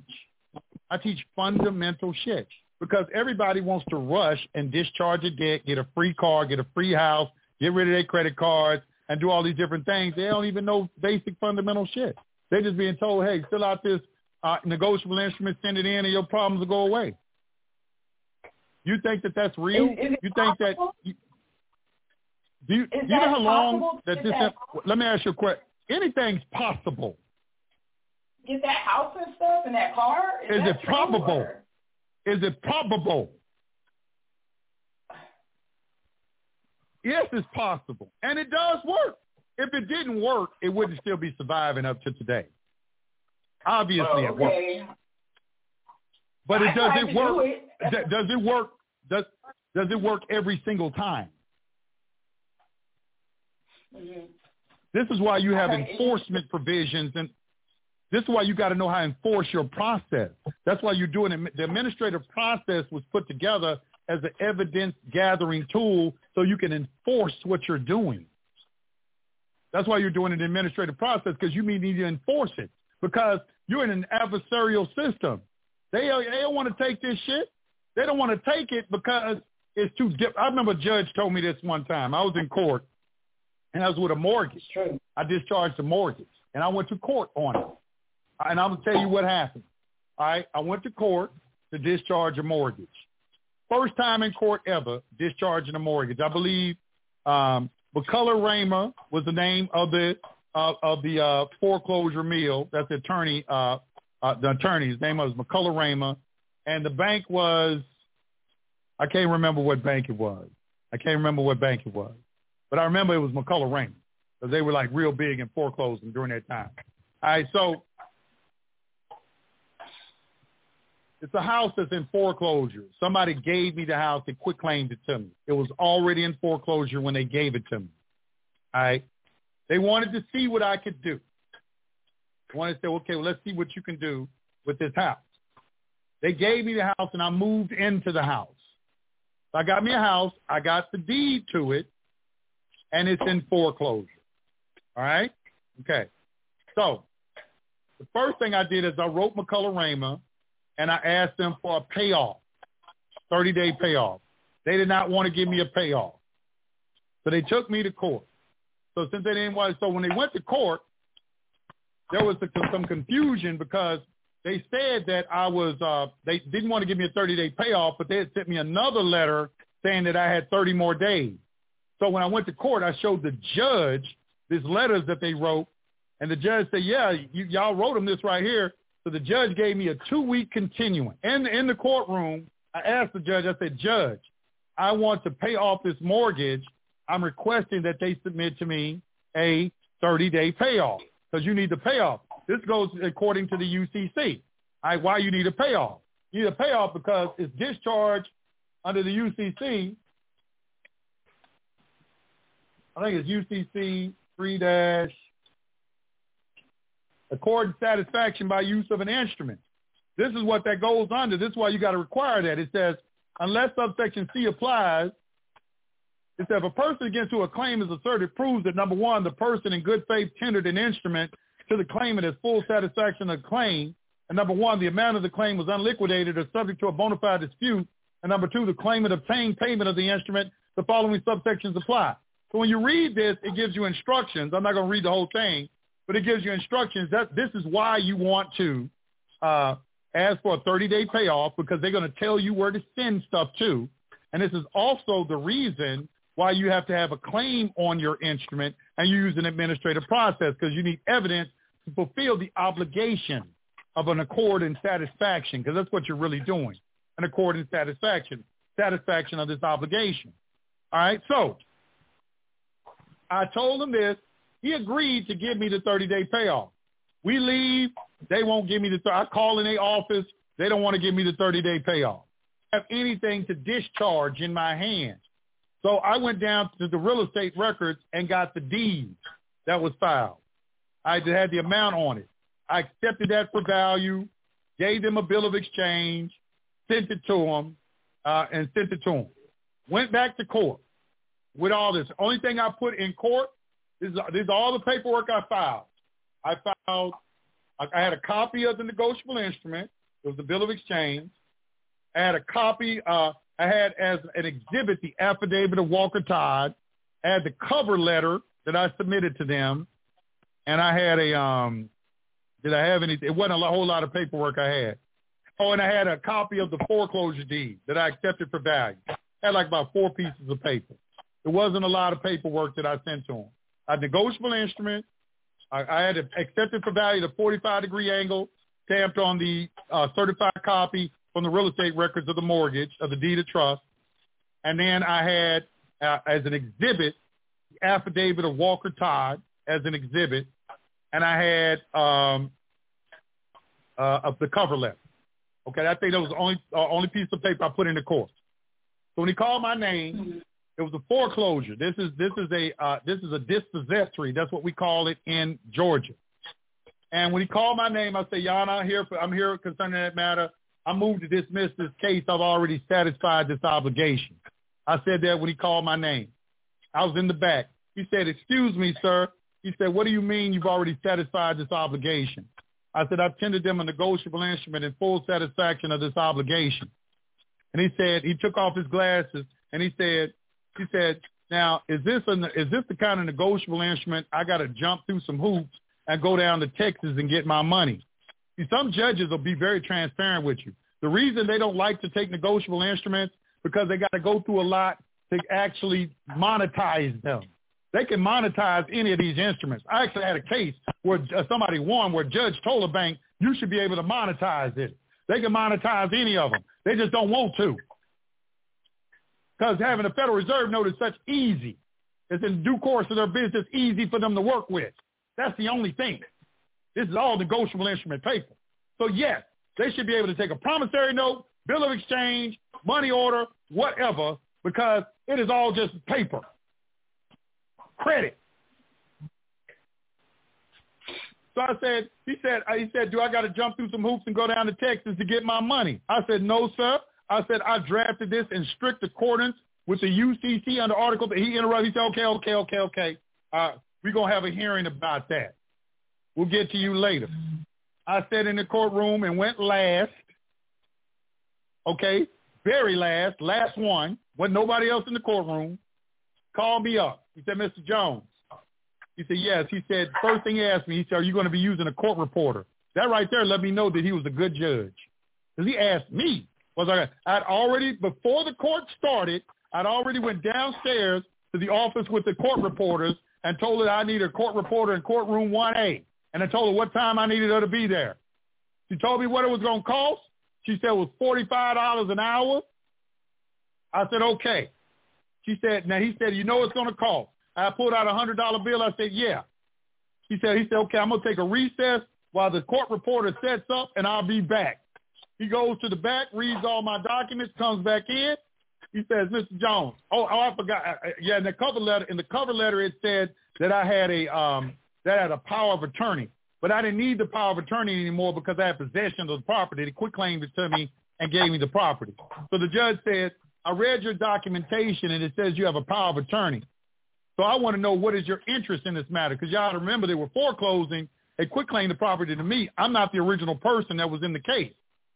So I'm like intervening in this matter. I'm a third party intervener. So he wants to know, well, what is your interest in standing? I said, I have possession of the property and I have title. So he, he didn't think I knew what standing meant or interest, being a real party in interest. I knew what both of those words meant. So he said, okay. He said, he said, he said, okay. He said, he said, he said, he said, okay.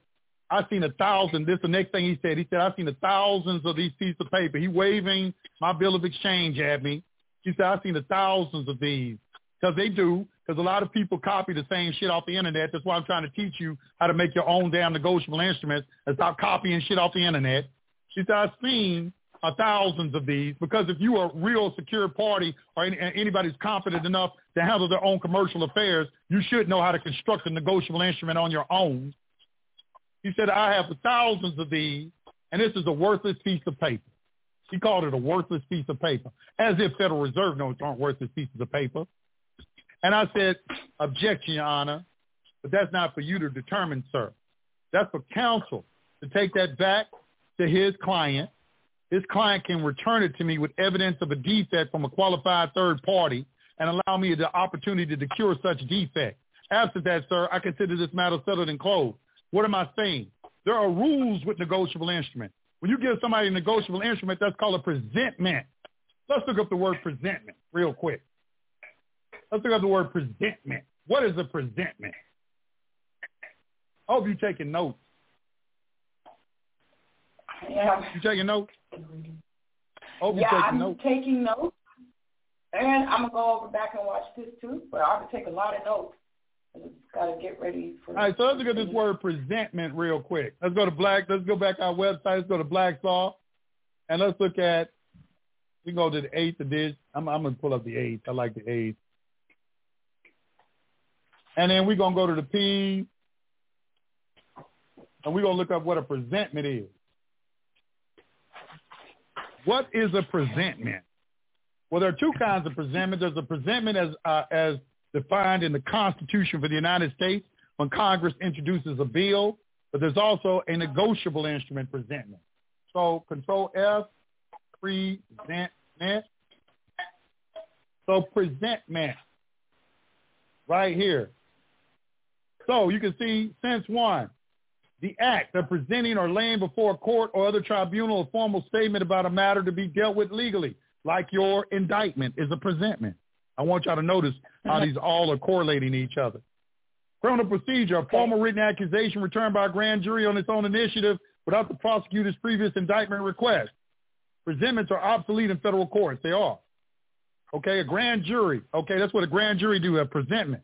And number three, which you're going to find that usually three is a magic number, and usually the third definition is the commercial sense of the word on a lot of these words. Not all of them, but you're going to see a vast majority of words in a Black's Law dictionary. The third sense of the word is going to be commercial. I believe that's why you have to say things three times in court. It says the formal production of a negotiable instrument for acceptance or payment. Cases, bills, and notes. Presentment and dishonor occur, for instance, when the holder of a check attempts to cash it at the drawee bank, but payment is refused because the drawer lacks sufficient funds on deposit. The demand for payment is the presentment. The bank's refusal to pay is a dishonor. So you got what's called a certificate of dishonor or a protest. You got a protest. So what is a protest? This is why we use a notary. This is why notaries are in banks. They have to have a protest.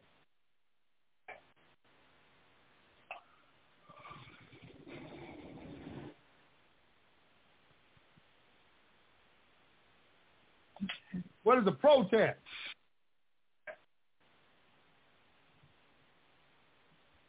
So protest right here.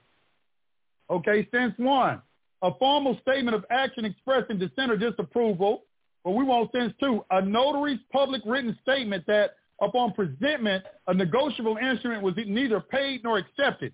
So when I'm sitting here telling him that is your duty, I said that is for counsel to take that instrument back to his client, they can return it to me uh, with evidence of a defect from a qualified third party. What's the defect? Insufficient funds. There was something wrong on the instrument, like it talks about in UCC 3-302. All right? Was it a faulty signature on it? What was wrong with the instrument? Was there insufficient funds? What was it? You just can't say, I don't take this kind of payment. They can't say that because there are rules. They got to make presentment and then show evidence. When when you bounce a check, don't they send it back to you? They say, hey, you got insufficient funds. That's a protest. That's why notaries are in banks. Notaries are in banks for this specific purpose right here, not for you. So when I tell them this, just for you, you can't just say I don't take this. You need to process it, present it, Like I gave you a cover letter of instruction. Oh, I forgot. I had a memorandum of law. I did have another document. I had a memorandum of law on, on bills of exchange, I think. I had this document right here. It's called a memorandum of law. Because you got to introduce the law into the case for the judge. And I think this is it right here. Let me see if this is it.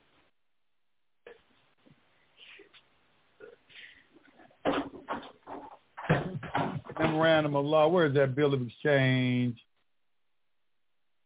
Memorandum of law. Notice the memorandum of law points of authority. This is like it right here.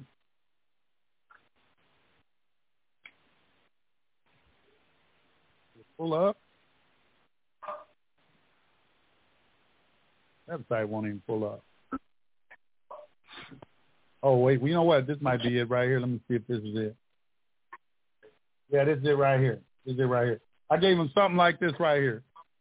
It's on Scribd. I gave him this right, something similar to this, only I put a caption on it of a pleading. It's a notice of memorandum of law points and authorities in support of international bill of exchange. I introduced the law to him, and I asked the judge, I said, do you have my memorandum of law? He said, yes, I do. He was upset with the fact, the only thing he was upset with me about is that I put the affidavit of Walker Todd as uh, uh, as an exhibit. I just had it attached in there. He called the he called the clerks up and asked could it be removed from the record. They said no, we can't remove anything from the record. I told him I said, well, Your Honor, can I just attach that to my pleading as an exhibit? And he said, yes, you can. I won this case, and the judge told the attorney. The attorney got upset, and the judge told the attorney. He said, he said, he said, I'm sick of y'all coming in my courtroom. This is exactly what he said. He said, I'm sick of y'all coming in my courtroom thinking y'all always supposed to win. He said, Jones got one up on you. He said, you got a case just like this in Superior Court. You ain't even prepared. He went on. He went in on, in on him because I was. I, I told him out in the, in the in the hallway. I said, man, I'm gonna come in here and clown you, man. And they left me alone. The thing is, is that you got to know the rules of negotiable instruments. That's how you enforce it. See, they y'all tendered a mm-hmm. negotiable instrument, and it's oh they didn't take it. No, they just can't say we didn't take it. That's why you got to have evidence. So when you go in court, you know what to say. You say, yeah, Jan, you can't tell me that's a worthless piece of paper. How you know it's worthless? Did he process it? This one, oh, oh, I forgot I did have one other thing at processing instructions. The processing instructions I got of the exemption by Moses Washington. I think it's the exemption. Let me see.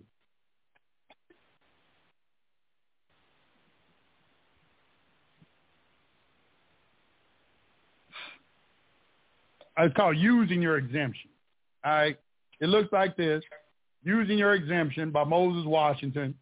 And when you go through this document, I don't think it was in this one. But see, you have a bill of exchange in there. There's a bonded bill of exchange right here. And I also have a bond in here too. That's real good. This is your bond and a bond order. And and they give you explanation. This is an excellent document. This this right here is excellent. You want to discharge debt, that's what you want to use. You want to read. You want to read the exemption and using your exemption by Moses Washington. I forgot where I got. I I, I done processing instructions. I forgot which document was in, but I have it on the website. But I put processing instructions. You always got to give them processing instructions, and it always has to be attached to UCC three with it. Or you did a collateral add on your UCC one every time you write a negotiable instrument because that constitutes a, a claim on the instrument and that fulfills the obligations of UCC 3-305 and opens the door for UCC 3-3, um, I'm sorry, UCC 3-306 and it opens the door for UCC 3-305, which is claims to recoupment. All right, so these are the things you need to know to get your to streamline your shit.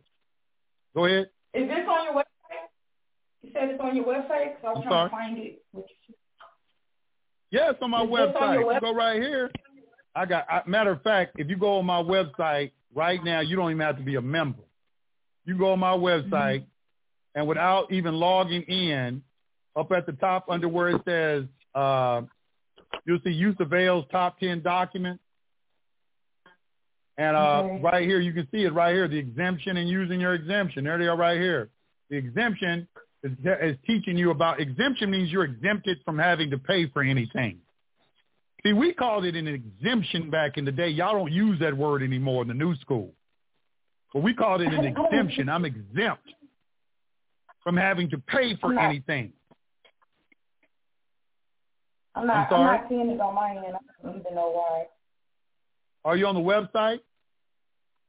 Yeah, it's stcuniversity.com, right? Yeah, stcuniversity.com. So you go to stcuniversity.com. Up here at the top under blog, go under blog. It's going to pop down, and it's going to say Yusef El's top 10 documents, and there they are right there. This right here shows you how to fill out the 1099 OID, nature of the remedy 1099 OID. Go to zero out your account. Shows you how to fill it out. Zero out your account. Also shows you nature of the remedy. This for criminal cases. You want to fill out the 1099 OID on criminal cases. All the instructions in here, man. I mean, it's like, It's not on mine. I cannot find it. It's under use of. I'm not seeing it. It's under creditors and their bonds. wait a minute. What, what, what are you, are you, did you find Yusef El's top 10 documents? No, it's not no. Are you on my website? page. Are you on, are you on, are you on my website? Yeah. Are you on my your website? Okay. What do you see on the website All at I- the top? What, I I see your um your emblem. I see uh you have the right to privacy and member registration. Acquire the skills to. Look at the top, Blog. the links at the top where it says home page, about, and blog. Do you see that? Are you on a phone or on a computer? I'm on a phone.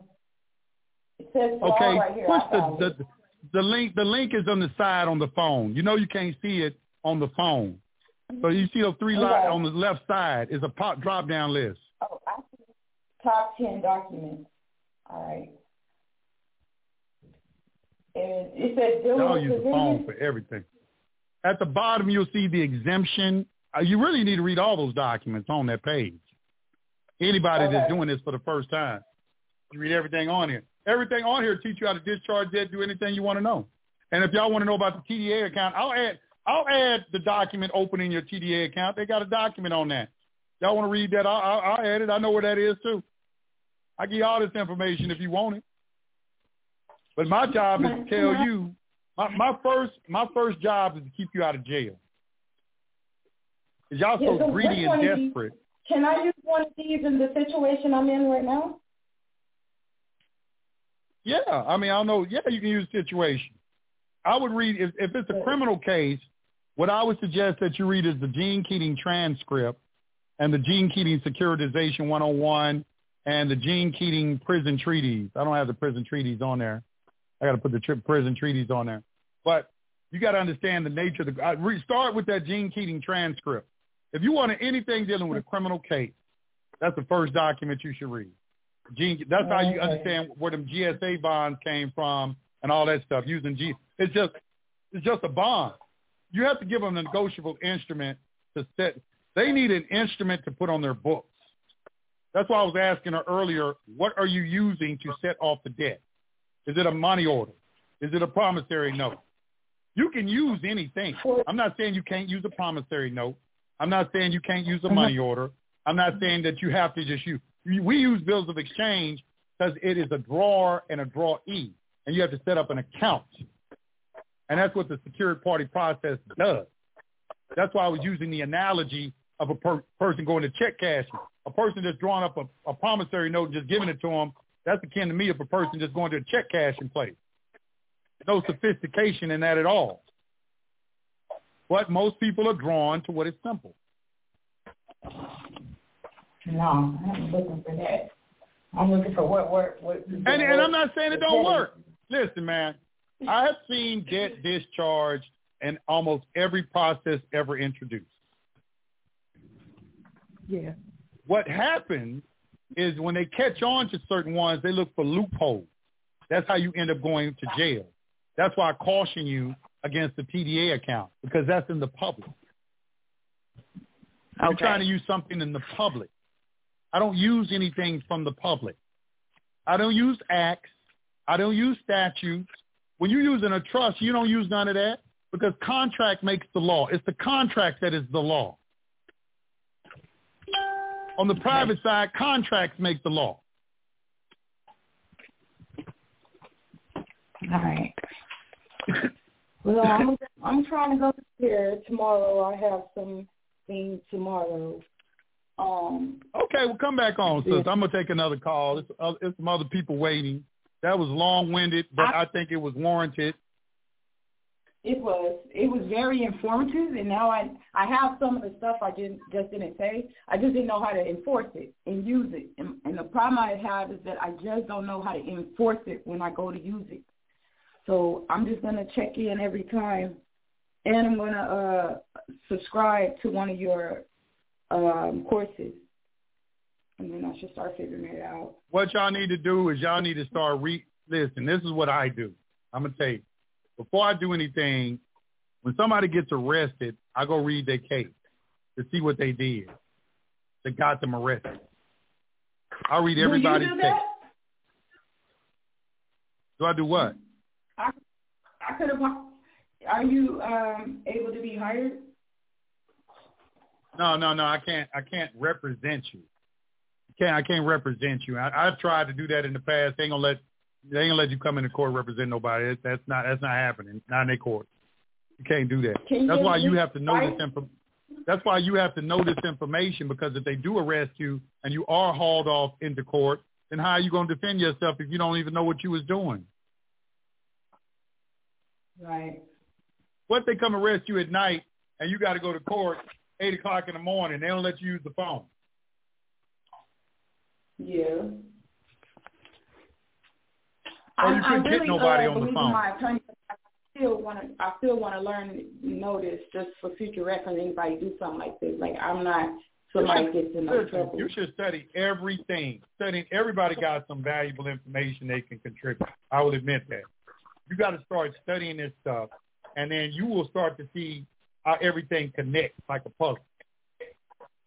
Right now, it Mhm. seems like it's disparate sources because you got different people teaching different things. But really, they all talking about the same thing. That some people don't know how to teach it because they don't understand it. They just regurgitating something Yeah. because they're trying to make some money, and they see it's the easy way to make some money, and they don't really understand what they're teaching. Some people know um, the information well. Some people know the information well, but they're just not a good teacher. I've seen people like that. They know it backward and forward, but they can't teach worth shit. They can't explain it where the layman will understand it.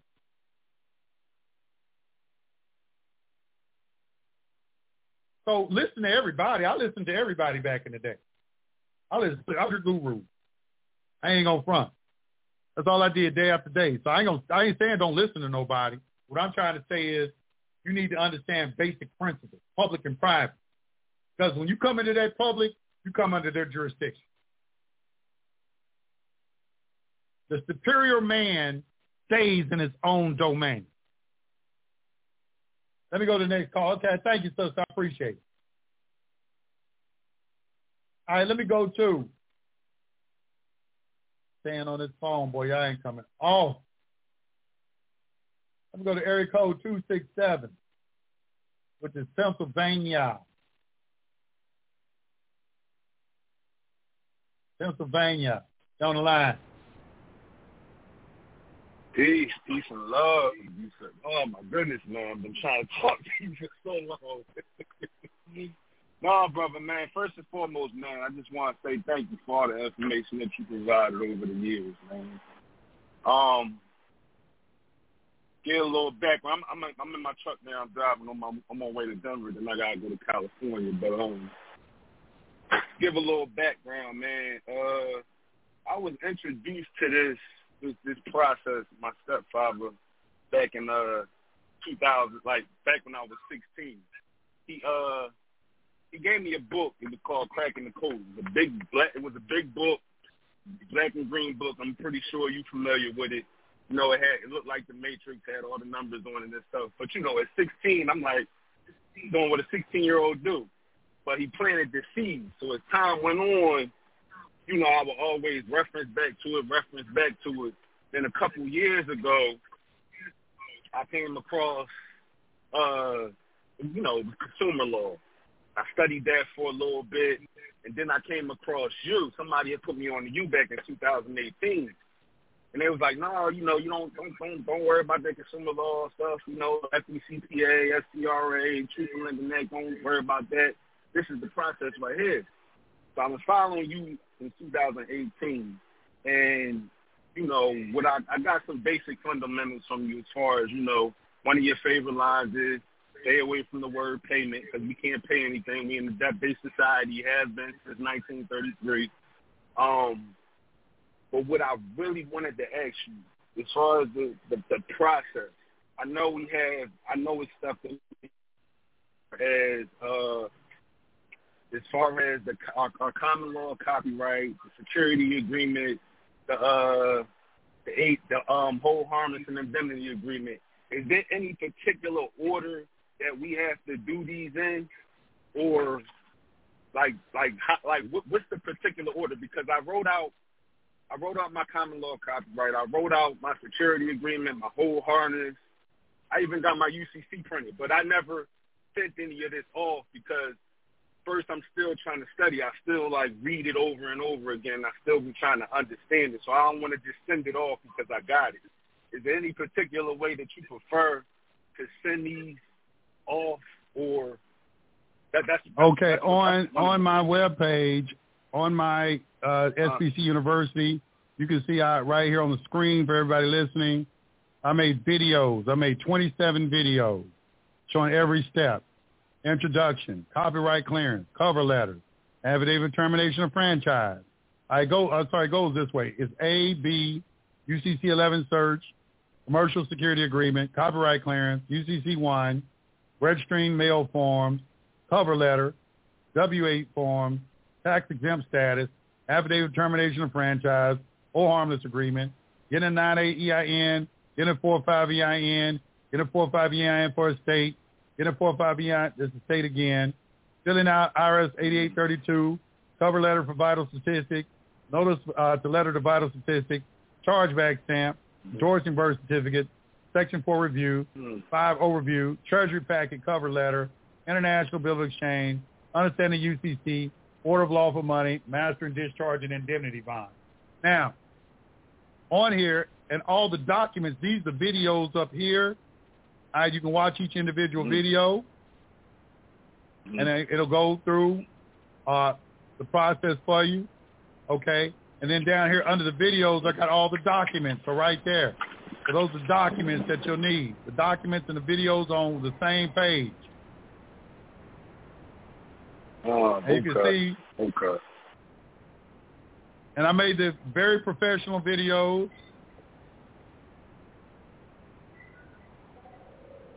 Okay. Okay. All right. So, so, so, so one uh, one more question I had because I know I just and I just heard you say it too. You said you don't use the statutes and the codes because that's in the public.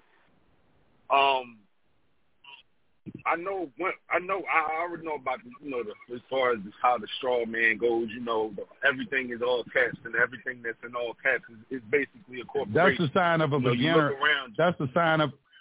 Hold on. That's the sign of a beginner, by the way. A beginner is always mixing public and private. Because I was there. That's why I know. Because I was there too. When using statutes, you got that's a public. You can, I'm not saying you can't use them, but that's a public remedy. If Mhm. you're going to use statutes, you got to use just statute.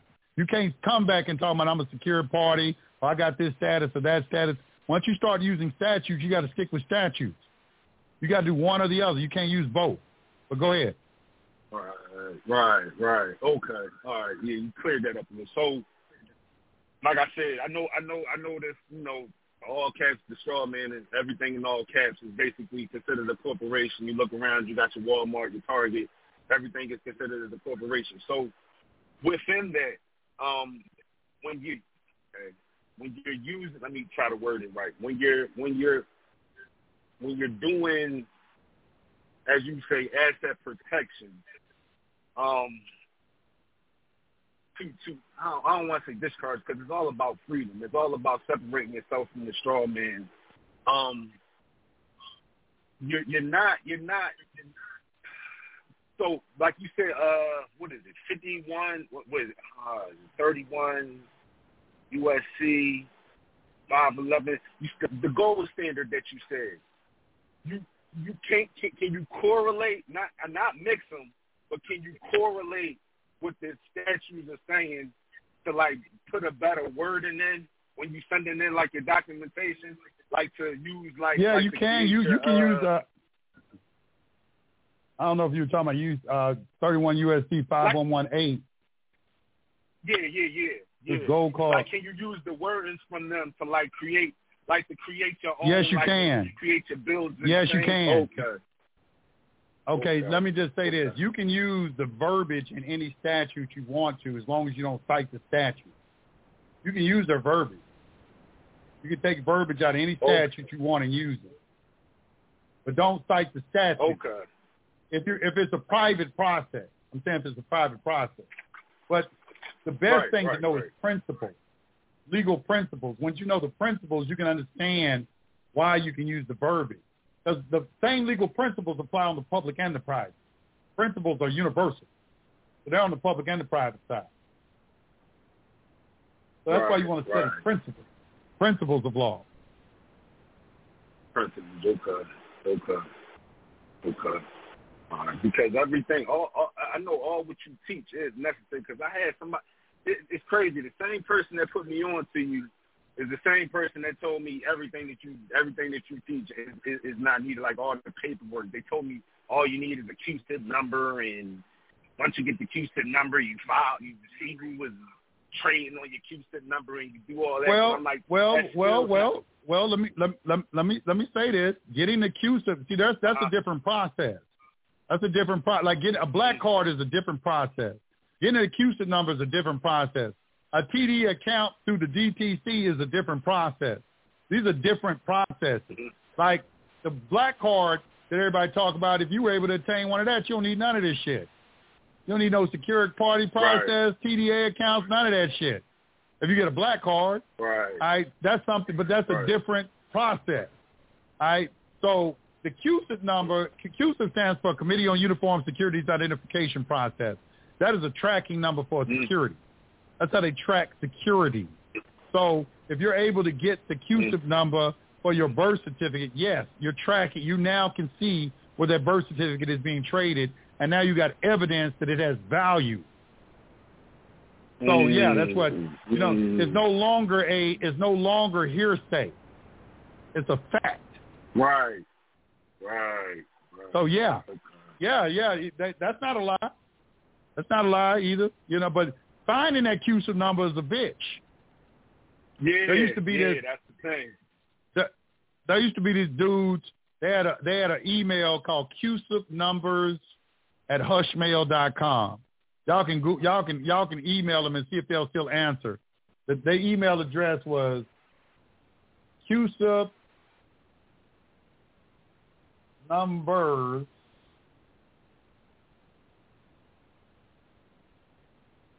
at hushmail.com. Now they they claim to be able. They've been around for years. I don't know if they're still around, but they claim to be able to Mhm. find your CUSIP number.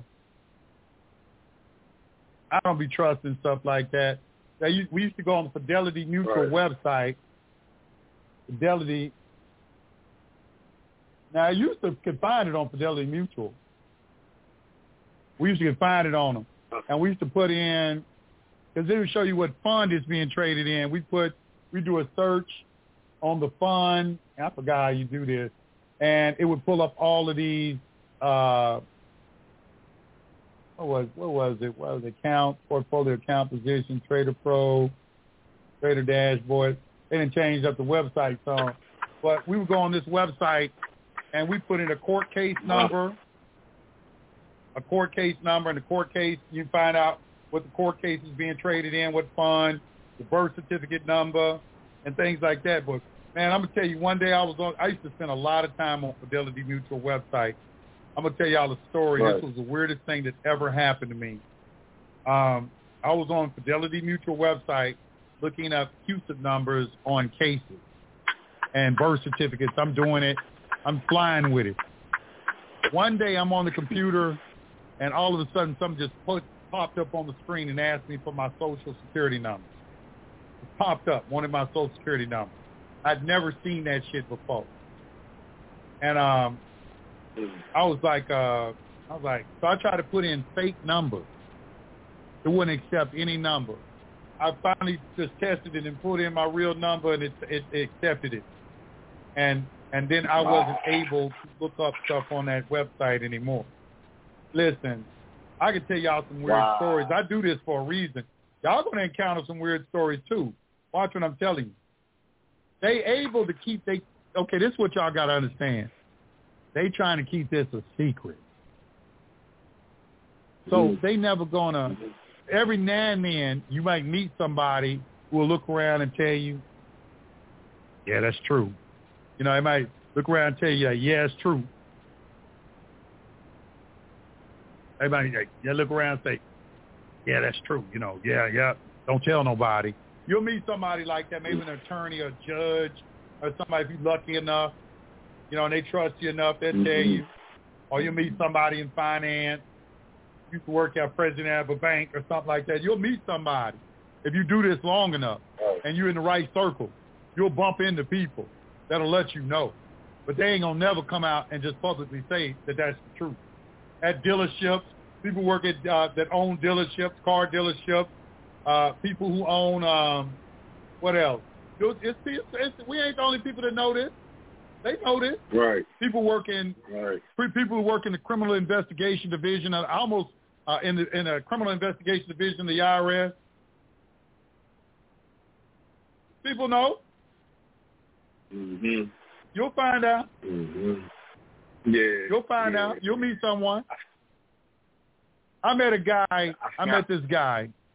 They were discharging debt with the numbers off the back of their social security card, and they were doing it by converting the, the letter into a number. Like if if the if, if if you have a C on the back of your social security card, they convert it to an O3. If it was a D, it'd be over O4.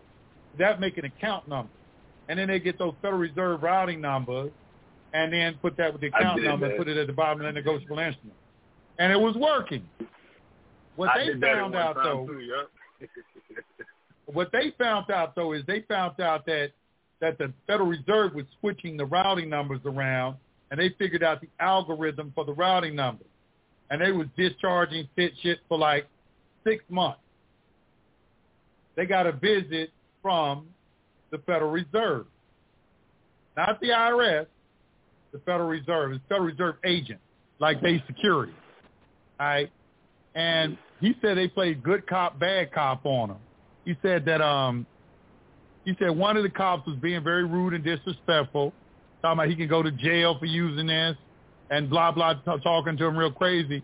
He said, but the other guy told him, he said, if you want to use this, you got to fill out the right paperwork.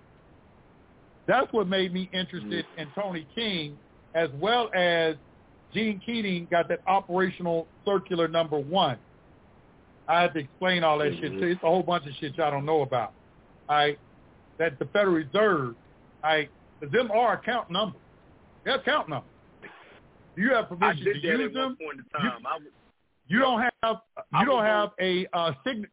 You don't even have a signature card on file or an authorization form to use. When you do banking, you need a signature card on file. That's what the Operation Circular was doing. You need authorization, all that. You don't have all that shit. Y'all just going out there just using the shit. Just using it. I got a right to use it. Got my name on. it. Get the fuck out of here. That sounds stupid.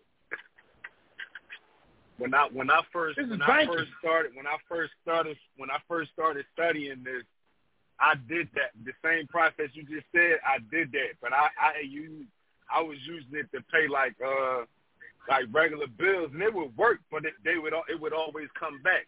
Like I used my social for the checking account, and then And you'll get some kind of funny response from them too. Reserve Bank that my Like- social was used to Yep.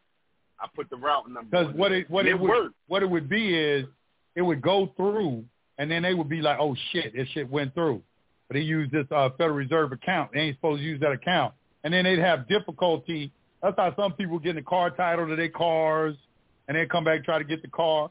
And that's why Fred Nina was telling people when you discharge your car and you get the title, sell the car immediately and go buy another car. So you don't have possession Mm. of it anymore. People tell people to do that. And I got a whole, I don't say a lot of shit because I already know what's going to happen. I already know what's going to happen. But I'm going to do, I'm going to do a discharging webinar.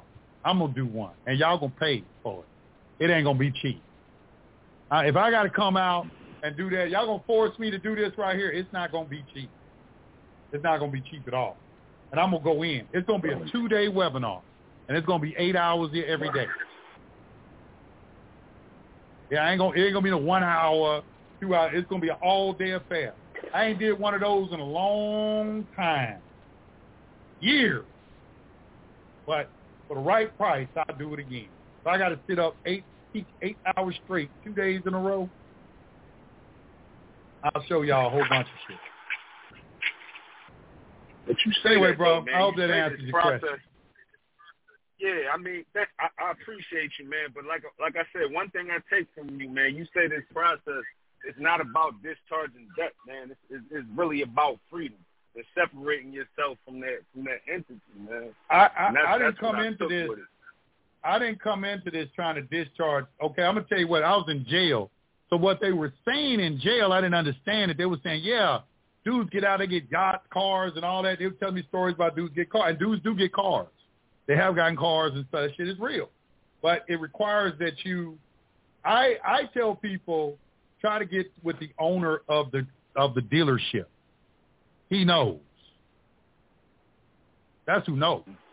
The owner of the dealership maybe you Right. might get a finance manager that deals with internet. The domestic car companies may not know. It's the it's the, like Porsche. You know that's why people go for high end cars. Cause it's like you go to Ford and Chevy and all them. Them motherfuckers don't know nothing.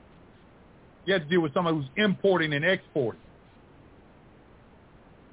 I just went. So- to, I just Friday. I just went to the uh Friday. I just went to the dealership. I got a uh I got a 2020 390 SRT 392, and the dealer, the, the the owner of the dealership was there. It was in Edison, New Jersey. He was there. He pulled up in the uh he pulled up in the Urus in the Lamborghini truck, and I'm sitting up there and I'm conversating with him. And I wasn't. I I didn't so much go into the private side as far as you know you know, the sovereignty and everything, but I was saying, you know, the statutes, like, uh, do y'all follow truth in lending? And, you know, 1605, that's the, the financial charge is the sum all debt. Uh, And I told him, you know, you got to inform me about the use of my credit, which is 15 USC 1601. And he was sitting there looking at me. He like, you ain't got no pamphlet in front of you or nothing. I said, no. I said, no. I said, I can run these, I can run these uh, consumer laws down, down by the end of my book. False and misleading, 15 USC 1692E. Harassment is D. Communication is C. I know these things because that's the things that I study.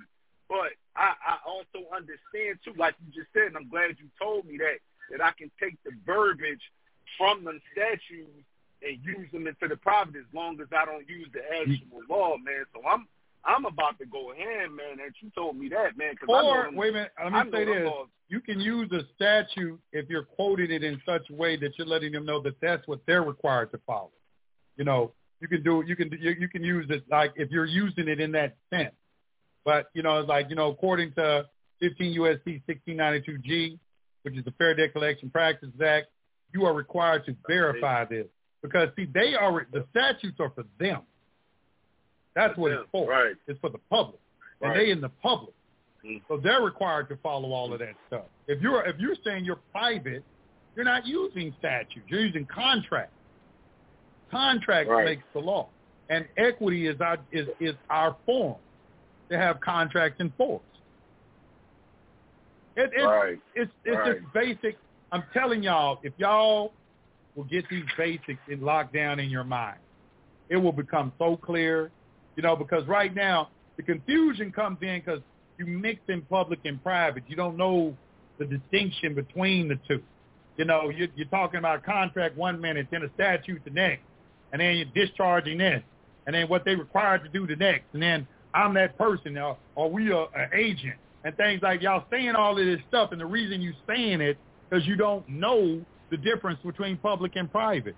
Once you once you can order your thoughts, public and private helps you order everything, puts everything in its right compart it compartmentalizes everything in your mind.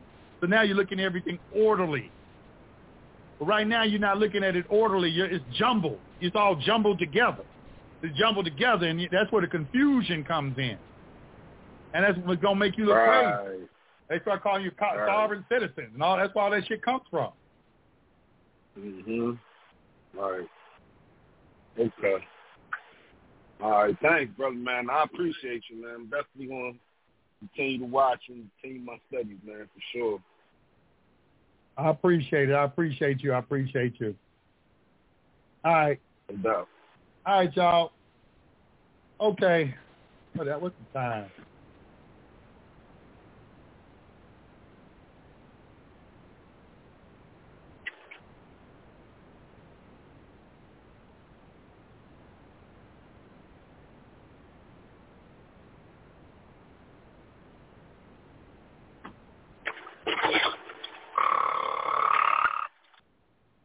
I have been on here